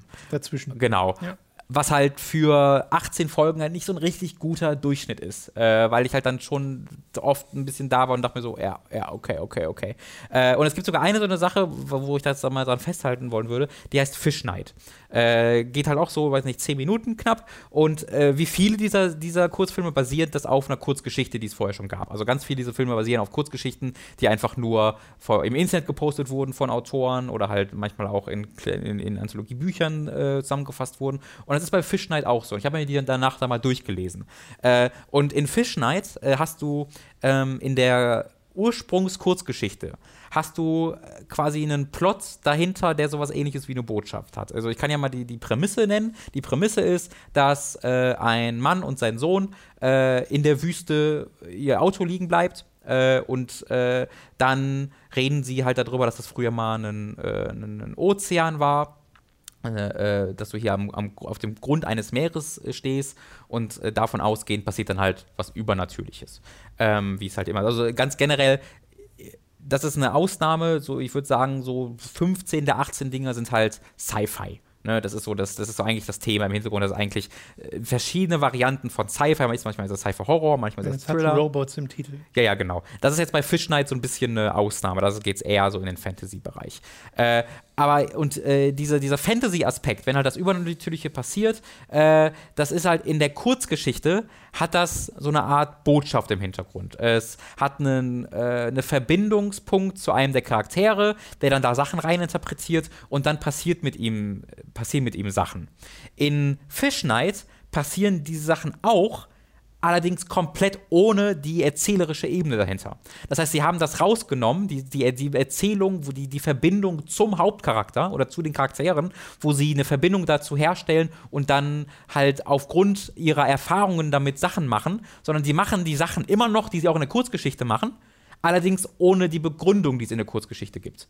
So, sie, sie nehmen quasi die zweite Ebene raus äh, und lassen das nur auf seiner ersten Ebene funktionieren, damit das cool aussieht. Mhm. Äh, und das fasst, finde ich, halt diese Serie ganz gut zusammen. Dass diese zweite Ebene oftmals. Das klingt halt voll wie Style over Substance. Ganz genau, das ja. ist es halt. Äh, und dadurch, dass es dann aber oftmals halt diesen Dreh hat, wo es dann so äh, vulgär wird, schockierend wird. Ähm, in, äh, also äh, Fishnet wird auch irgendwann ein bisschen brutaler, aber es hat einen Grund eigentlich. Der Grund geht hier plötzlich verloren und dann wird es einfach nur brutal und dann ist das Ding vorbei. Und ich denke so, okay, was war das jetzt? Ja.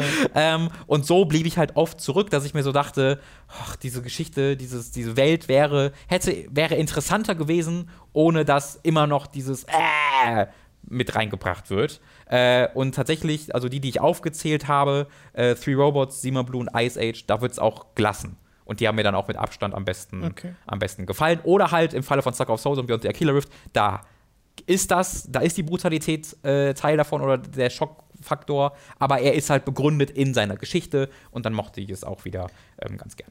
Das ist Netflix gewesen, ne? Äh, genau, komplett ja, okay. auf, äh, auf Netflix. Alles klar, dann soll es das gewesen sein zu Love, Death and Robots. Und wir kommen zum äh, letzten und äh, besten Feature dieses Podcasts, nämlich Robins famosen Formel 1 Fest. We're back! Ja, Leute. Wie aufgeregt bist du, Tom, auf einer Skala von 1 bis 10? Sehr aufgeregt und sehr gespannt, was alles passiert ist, Roman. Ich schätze mal, das erste Rennen wird natürlich immer, da hängen ja Erwartungen Da haben sie dran. das, ja, Mann. Und äh, da ging es bestimmt richtig gut ab. Ach ja, äh, es ist nichts passiert im Rennen, aber im Voraus äh, gibt es ein paar interessante Sachen, die passiert sind, was ja ganz, ganz, ganz, ganz schön ist. Erstmal war es ein schöner äh, Schock oder ein trauriger Schock für mich und alle anderen, die, selbst für die Fahrer selbst und die Teams selbst, weil ähm, es gab halt einen, Team, äh, einen Test vorher, die gibt es ja immer, in, in Barcelona gibt's, äh, wird halt zwei Wochen lang getestet getestet, äh, mehrere Tage lang, und dann, da fahren die aber nicht voll. Ne, also da wird halt nicht einfach alles rausgehauen, sondern sie bauen verschiedene Teile an ihre Autos und gucken dann, wie das funktioniert. Und deswegen ist es schwierig, davon ausgehend dann wirklich zu sagen, wer schnell ist und wer nicht, weil sie ja nur testen. Ähm, aber man, trotzdem werden halt Schlüsse gezogen natürlich und es wird analysiert und so und so und so und so. Und im Grunde, alle waren sich einig am Ende dieses Tests, Ferrari hat dann tatsächlich mit ziemlichem Abstand das beste Auto. Die werden jetzt erstmal am Anfang der Saison äh, die Besten sein. Das, die Qualifikation am, in Australien zum ersten Rennen war vorbei und Mercedes war fast eine Sekunde schneller als Ferrari in der Qualifikation. Mhm. Was, wie gesagt, eine fucking Welt ist. Und alle, Mercedes selbst, Ferrari, die Kommentatoren so, äh, the fuck? Ähm, so, so, selbst so die mit, wir wissen wir haben, wir waren sehr überrascht und du hast all, den Chef von dem Ferrari-Team gesehen in der Boxengasse, als äh, Mercedes die Runden fährt, der so wirklich die beide Hände an den Kopf gemacht hat und so zusammengesunken ist, wo du sagst so, oh fuck me, was ist das denn? Die waren einfach plötzlich schneller als alle anderen. Und es kann natürlich auch sein, dass Mercedes einfach nur so tut und die es von Anfang an wussten, aber ähm, es gibt auch so ein paar Informationen halt über das Team selbst, so die, die so ein bisschen leaken und auch da klang es so, als ob der, die selbst in ihren internen Voraussagen Ferrari schneller hatten mhm. in dem Rennen, äh, in dem Qualifying. Und die waren einfach selbst viel schneller. Und keiner wusste richtig warum. Und es war dann sehr schade, weil der Kampf war dann irgendwie nicht mehr so groß. Ähm, in dem Rennen selbst war es dann tatsächlich so, dass äh, Hamilton, äh, die, die hatte die Pole Position gefahren, wirkte dann so, okay, Hamilton wird wieder gewinnen, äh, hat, er hat sich dann erledigt. Aber Bottas, sein Teamkollege, der im letzten Saison kein einziges Rennen gewonnen hat, der so zum Aushilfsfahrer wurde, der mega frustriert war am Ende, mega unglücklich, äh, hat ihn am Start überholt und hatte am Ende des Rennens 25 Sekunden Vorsprung oder so vor Hamilton. Der hat hier das Rennen seines fucking Lebens gefahren. der hat schnellste Runde nach schnellster Runde gefahren, äh, gar keine Probleme gehabt, wirklich ja. ist richtig abgegangen und war am Ende so fast schon sprachlos, weil er auch nicht wusste, was passiert ist. Das war, war beste Rennen, das je gefahren bin. Ich kann es nicht begründen. Das war einfach gefloat. Es war perfekt. Ich habe mich perfekt gefühlt. Das Auto war perfekt. Hat mich so richtig glücklich gemacht. Äh, und die Ferraris wurden halt Vierter und Fünfter, weil die wurden halt sogar noch von Verstappen, dem Red Bull, überholt. Und äh, Vettel wurde dann mega langsam in der zweiten Rennhälfte. Und der hat jetzt einen anderen Teamkollegen, der heißt Leclerc.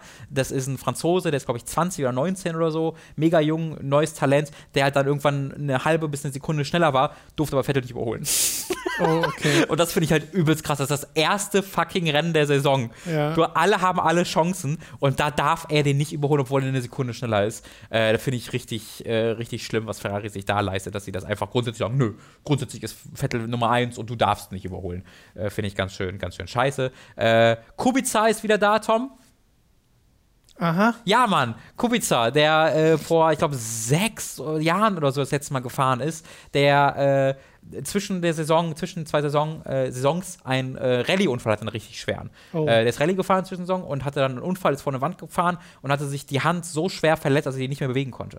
Äh, und nicht mehr kontrollieren konnte. Und der hat dann über Jahre Reha gemacht und dann in an, ist einer anderen Serie mitgefahren, weil sein Traum war, wieder Formel 1 zu fahren. Und das war halt einer der talentiertesten Formel 1-Fahrer auch. Das war unglaublich tragisch. Und der fährt jetzt tatsächlich wieder in der Formel 1. Und das war von einem Punkt aus, wo er seine Hand nicht mehr bewegen konnte. Ja. Und das finde ich, es ist unglaublich, äh, eine unglaublich tolle Geschichte.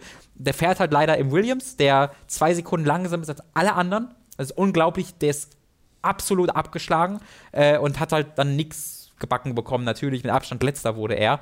Aber man merkte auch, er, das war ihm, also er meint so, ich bin mega glücklich einfach. Dass er fahren kann. Der war einfach so happy darüber und so, das war sein, der hat da fast ein Jahrzehnt drauf hingearbeitet, so sechs Jahre oder so, äh, fünf, sechs Jahre hat er darauf hingearbeitet. Fast ein Ja, ja, Jahrzehnt. ich weiß, ich hatte erst acht Jahre im Kopf, aber es waren eher fünf, sechs Jahre. Er hat, aber überleg mal, fünf, sechs Jahre arbeitest du auf dieses Ziel hin. Ja, und klar. es erscheint halt unmöglich, weil in der Formel 1 fahren ja nur die fittesten der fitten Leute und der konnte die fucking, seinen Arm nicht mehr bewegen oder seine Hand nicht mehr bewegen, zumindest nicht mehr kontrolliert. Und dass er dann da ist, äh, unglaublicher Erfolg, äh, mag ich auch äh, sehr, sehr gern. Ähm, aber Australien ist halt eine Strecke, wo du kaum überholen kannst. Äh, es gab irgendwie zwei, drei Überholmanöver im ganzen Rennen.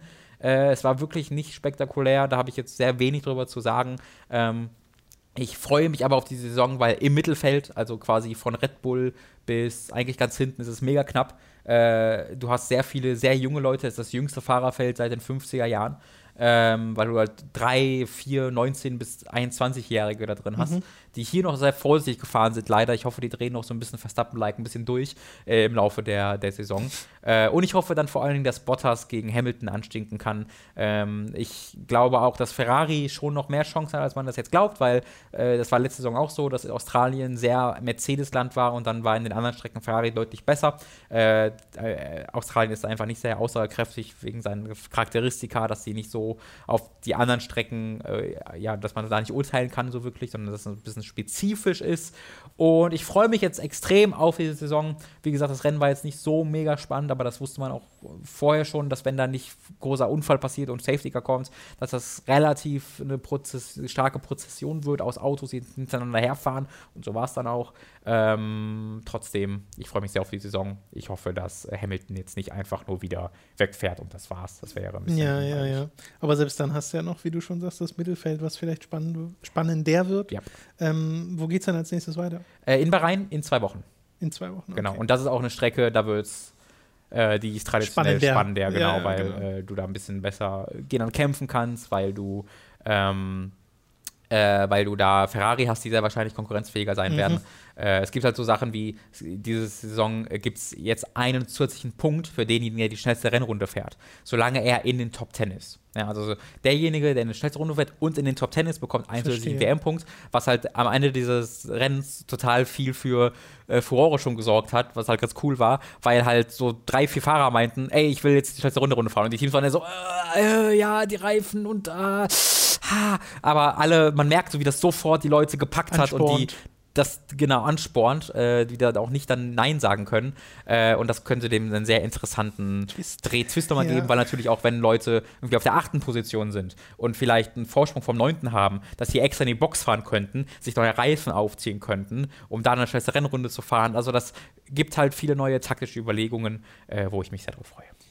An der Stelle nochmal die Empfehlung für den Review Talk Mhm. von Mats und dir zu der F1-Doku Drive to Survive auf Das ist so ein Netflix. scheiß Name. Äh, ja, es ist, äh, ihr habt euch ja in dem äh, Ding selbst, hattest du, glaube ich, gesagt, Drive to Survive ist so das eine Extrem Ja, und das andere, das Ding heißt ja einfach nur Grand Prix auf Grand Prix Driver. Grand Prix Driver, genau, auf Amazon Video, wo so, du so denkst, ja, aha, Wirklich, da haben sie einfach in beiden Extremen gegangen und einfach nicht äh, gefunden, wie es ist. Also es ist Ja. ja nicht mal Formel 1 Grand Prix Driver, es ist Grand Prix Driver. wiederum der. Formel 1 Film, Rush, ist ein guter Name. Das ist ein guter Name, ja. Ja.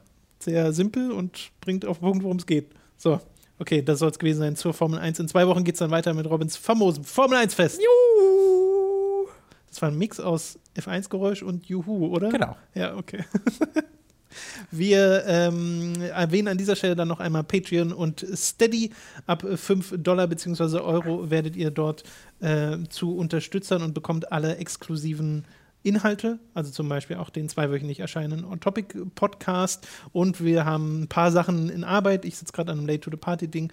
Äh, Robin arbeitet auch gerade wieder an etwas, was äh, demnächst äh, exklusiv erscheinen wird, aber das seht ihr ja dann. Und ab 10 Dollar bzw. Euro werdet ihr zum Feedbacker. Wie gesagt, jetzt nicht nur mit eurer Frage, die garantiert im nächsten Feedback-Podcast rankommt, die ihr entweder unter dem letzten Feedback-Podcast stellen könnt oder gern auch mir oder Robin eine Mail schreiben an Tom Magazin oder Robin Magazin. Dann sammeln wir das so. Und äh, ab jetzt könnt ihr da auch an Votings teilnehmen. Ich werde in dieser Woche das erste dazu starten. Da geht dann auch eine Mail raus. Also da äh, werdet ihr dann auf die Art und Weise informiert ja. darüber. Und ähm, wir erwähnen es dann wahrscheinlich auch immer parallel im Podcast, wenn gerade ein Voting stattfindet äh, zu zum Beispiel der nächsten Folge von Late to the Party oder ähnlichem.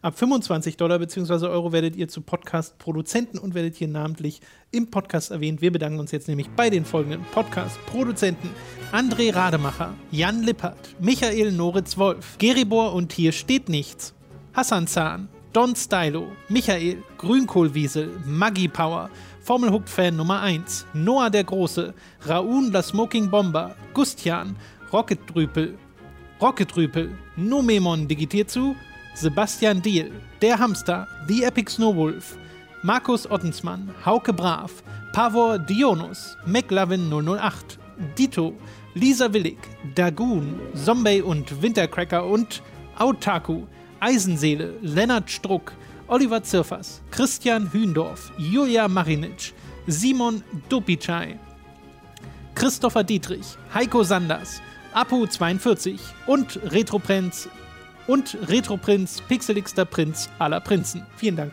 an alle Podcast-Produzenten. Thank you. Vielleicht meine kleine Aufgabe für euch. Vielleicht können wir ein kleines Formel-1-Rennen inszenieren im Page hier mit Überholmanövern und Leuten, die oh. vielleicht mal andere Manöver starten und so.